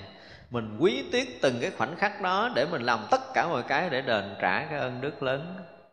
Mà còn không đủ. Phải nói là không đủ. Huống chi là rảnh để nằm chơi, rảnh để để đi táo, là mất thời gian cuộc sống của chính mình và phí phạm cái cái ân đức mà chư Phật, chư Bồ Tát ban phát cho chúng ta. Chết đi nữa cũng phải thở một cái hơi thở đầy lợi lạc. Phải nói như vậy đó. Hơi thở cuối cùng, nếu mình từ giả trần gian này với một cái hơi thở đầy lợi lạc. Nói một câu cuối cùng để từ giả trần gian này bằng một cái câu nói đầy lợi lạc và nghĩ một cái suy nghĩ đầy lợi lạc. Để gì để thể hiện cái lòng tri ân báo ơn của mình trong cái vũ trụ này thì người đó là người có được một chút trí tuệ chút à. Không có nhiều nhưng mà trí tuệ chúng ta càng mở lớn chừng nào thì chúng ta sẽ nói một câu gì? Càng biết ơn nhiều chừng đó. Chứ không cũng không hay gì hơn ai hết trơn có nghĩa là đối với mình mình nhìn ở đâu cũng thấy tràn ngập cái người ơn. Nhìn vũ trụ này, vũ trụ làm một cái gì đó đầy ngập cái ơn sủng răng phát cho mình. Chứ không có kẻ thù, chúng ta gần như là triệt mất cái ý niệm thù hằn ở nơi tâm của mình. Không thể nào sanh khởi được một chút thù hằn dù là họ làm cái gì với mình. Nhìn một chút gì đó thì à, gọi là nghiệp chướng với mình. Nhìn một chút gì đó thì gọi là thù quán xảy ra với mình. Đó là cái nhìn sai của mình một ngày nào đó mình nhìn đúng họ đang dạy mình cái gì đó, nhưng mà cái kiểu dạy họ nó khiến mình khó chịu. Nhớ yeah. mình cảm giác người này nói kiểu này mình khó chịu, người kia làm kiểu kia mình khó chịu. Mình bực bội, nhưng mà đó là cái kiểu sai của mình. Một khi mà tất cả mọi chuyện đến với chúng ta chúng ta không đón nhận bằng lòng tri ân thật sự là chúng ta đang sai chúng ta cần khó chịu với bất kỳ một vấn đề nào đó là chúng ta đang sai. Không có đúng. Thì khi một người hiểu chân lý là họ sẽ thấy ra điều này. Họ đón nhận bằng tất cả tấm lòng tri ân với tất cả những cái hoàn cảnh thuận nghịch tới với mình. Đến một ngày nào đó mình sẽ thấy được điều này là đúng. Và khi ai thấy được điều này rồi thì hy vọng, thấy chưa? Biết rằng phước đức thiện căn chúng ta bắt đầu sinh khởi và chuyện lớn có thể chúng ta làm được. Còn mà bây giờ đối với cuộc sống này chúng ta nhìn còn méo mó còn bực bội còn khó chịu còn phiền muộn còn à, à, sốc rồi còn khó ưa khó chịu gì gì đó thì biết rằng chúng ta đang quá sai rồi. Khi chúng ta đối đáp lại với tất cả những người ân chúng ta bằng cái ý niệm bực bội khó chịu đó thì chúng ta sai lại càng sai cho nên chúng ta phải thấy lại, hả chưa? hiểu được cái ơn của chư Phật, chư Bồ Tát, chư vị thánh hiền, chư vị long thiên hộ pháp, vũ trụ này, trời đất trăng sao này, núi non sông nước này. Nếu chúng ta hiểu được thì tất cả mọi thứ, mọi điều, đều là đại ân nhân của mình. Hiểu được như vậy, đời sống chúng ta tự động được chuyển hóa. Ai mà nghiệm lại thấy chưa có những cái tuần lễ á, sau này nó sẽ có những tuần lễ là chúng ta tu tập á. Thì à, một tuần thôi nguyên một tuần luôn mình cái này mình làm được chứ không cần sau này kể từ bây giờ. Thế bây giờ chúng ta bắt đầu tu với cái lòng gì? Cái lòng tri ân. Chúng ta hướng về tất cả mọi cái với cái lòng tri ân của mình mình phải nghiệm ra từng chút từng chút. Ví dụ như bây giờ không có không khí mình có thở không? Đó. Nhưng mà mình hít thở được mình có cảm ơn không khí không? Chưa. chưa lần nào thì giờ tập làm. Có nghĩa là mình đang thọ ân thật sự thì phải bày tỏ cái lòng biết ơn của mình thật sự. Và khi chúng ta biết ơn một cách sâu sắc rồi thì tự động mình sẽ làm cái gì đó để đền trả đối với cái cái không khí mà đang mượn đang thọ. Đó và tất cả mọi cái cũng vậy. Đơn giản là cái sự sống chúng ta đang còn tồn tại là chúng ta đang thọ dụng tất cả những cái trong vũ trụ này. Hiểu như vậy đi. À, hiểu một cách đơn giản là chúng ta đang thọ dụng á. Và thọ dụng có nghĩa là đang thọ ơn. Đúng không? Chúng ta đang thọ ơn mọi thứ mọi điều trong vũ trụ này.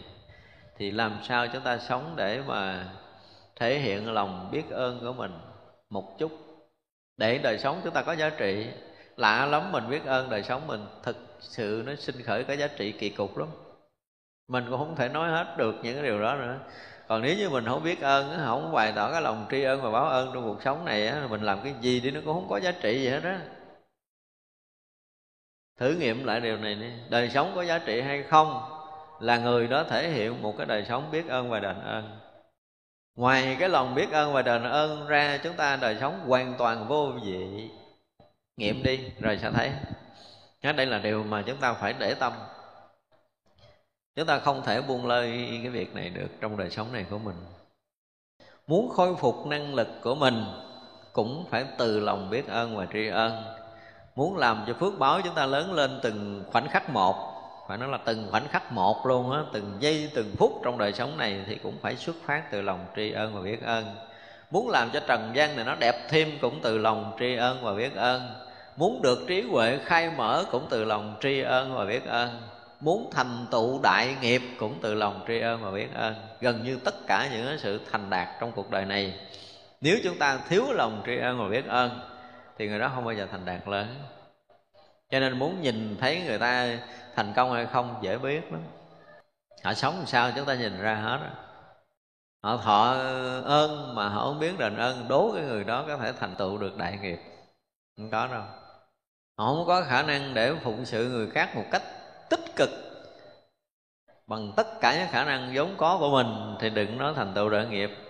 Mà mình phải dùng cái từ là cái gì? Chỉ ờ, thu nhặt được một ít cái gì lợi lộc đó mà thôi, chứ không có thể thành tựu lớn được. Muốn thành toàn đại nghiệp thì phải sống với tràn ngập cái lòng tri ân và biết ơn trong cuộc đời này. Và chính đức phật cũng nói điều này rồi, đúng không? Đức phật nói là, này các tỳ kheo nếu có một chúng sanh nào biết ơn và đền ơn, thì chúng sanh đó dù sống cách xa ta ngàn dặm như đang sống bên cạnh ta. Còn người không biết ơn, đền ơn dù ở bên cạnh ta như sống cách xa ta ngàn dặm. Đức phật đã từ chối cái người không biết ơn và đền ơn. Không? thì vậy là thời khắc nào mà chúng ta thể hiện một cách trọn vẹn lòng tri ân và biết ơn, thì thời khắc đó là chúng ta đang gì? Đang được sống bên cạnh đức phật và được sống bên cạnh đức phật thì đầy sự an lạc. Đây là cái điều mà phải cần, phải đánh động, phải gây tiếng vang lớn. Thật sự nó là cái chuông cảnh tỉnh thật sự cho cái đời sống nhân sinh bây giờ. Phải nói như vậy, cái xã hội bây giờ gần như họ không nhớ tới một chút ân nghĩa gì á thậm chí cả những đứa con ha quên đi cha mẹ mình là ai nữa, phải không? Những học trò quên đi ông thầy mình là gì? Vừa ăn chén cơm rồi là chúng ta gần như quên hết mọi thứ. Cái này là bị nhiều lắm mà nha. Bị quá nhiều luôn á. Chúng tôi chưa bao giờ phải phải nói như vậy đó. Đôi lúc tôi tôi đứng trước cái camera quay ở dưới cái nhà ăn lâu lắm. Nên nói thiệt, cái này tôi khai thiệt. Tôi đứng tôi nhìn tôi coi cái cách ăn để tôi chờ có một cái người trên bàn ăn đó thể hiện cái lòng biết ơn đối với thực phẩm. Thực phẩm mình đang ăn thôi. Cái sự bày tỏ cái lòng biết ơn nó vẫn chưa có nữa. Hiếm lắm. Rồi những cái sự biết ơn khác thì mình chưa nói nhưng mà không có. Cho nên mình thấy nhiều người á, ăn rồi cái quăng cái rẹp đứng dậy đi, không có một cái chút cảm tình gì cho cái bữa ăn đó, mặc dù ăn rất là no bụng rồi không có thể hiện một chút cái tình cảm, cái lòng tri ân, biết ơn trong bữa ăn này thôi, đừng nói là sâu hơn là cái cái gì khác, không có.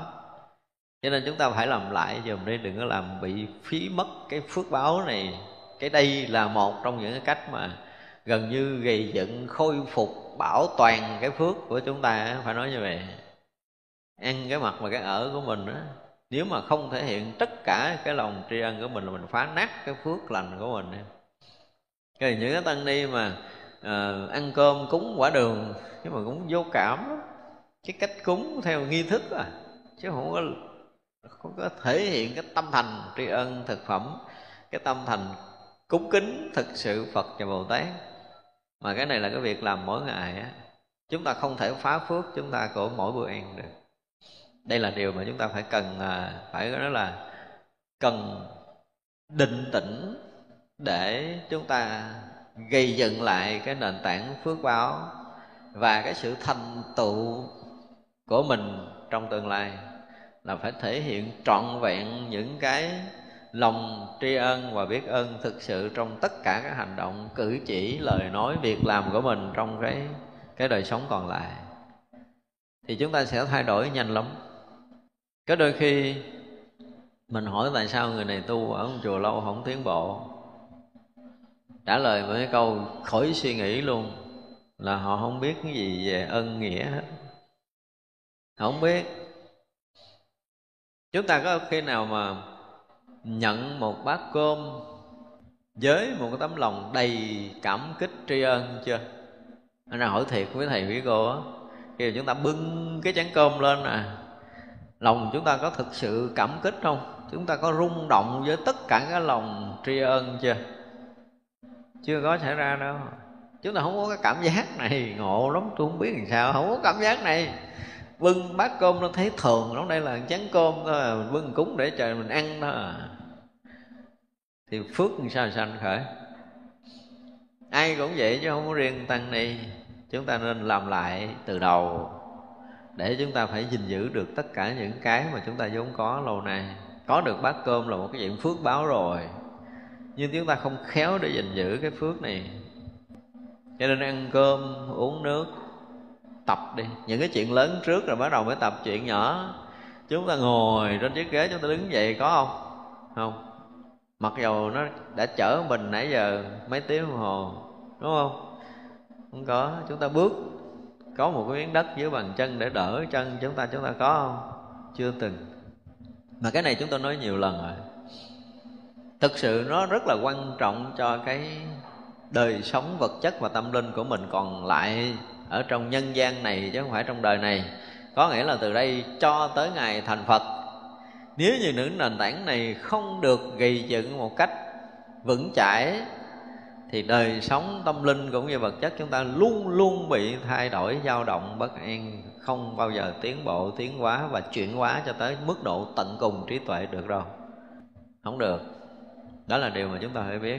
Cho nên những cái ơn lớn ơn nhỏ gì đó, bây giờ mình nghiệm lại nghiệm lại, mỗi lần chúng ta nhớ lại á, là chúng ta sẽ có trào dâng một cái cảm xúc kỳ cục lắm.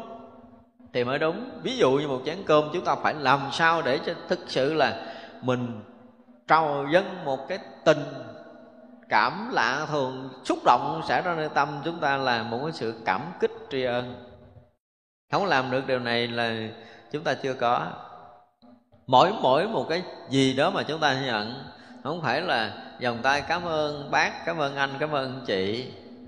Không phải như vậy, đó là đầu môi chót lưỡi, nhưng mà sâu nơi lòng chúng ta phải có điều này.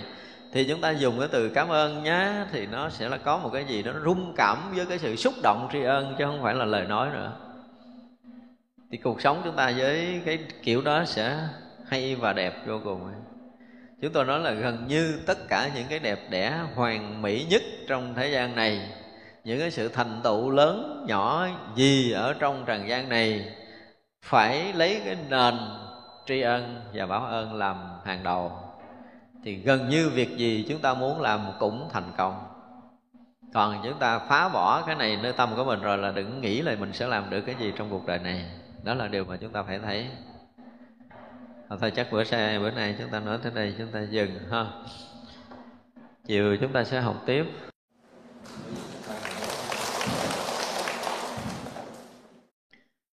Chúng ờ, sanh ờ,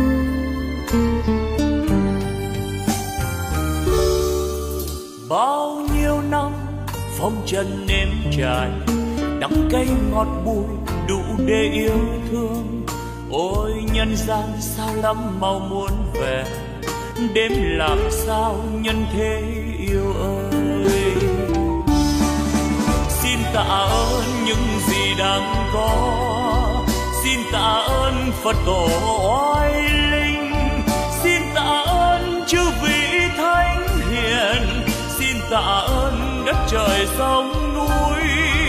Xin tạ ơn vũ trụ mênh mông. Xin đa tạ, xin trọng ơn tất cả đã cho tôi hương vị cuộc đời, đã cho tôi vì ngọn trần gian, đã cho tôi niềm đau nhân thế, đã cho tôi trí huệ tuyệt vời thế bây giờ đạo đời tỏ ràng anh đạo vang tỏa khắp nhân gian.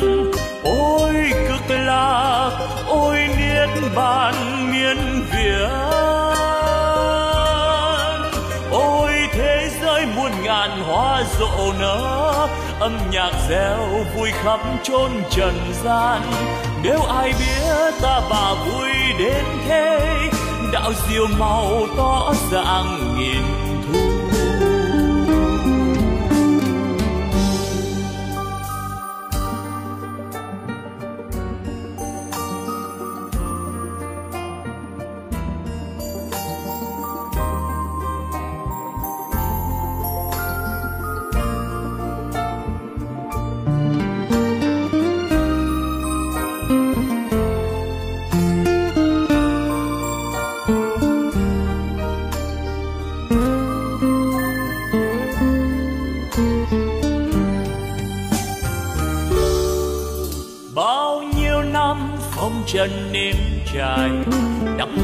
ngọt bùi đủ để yêu thương.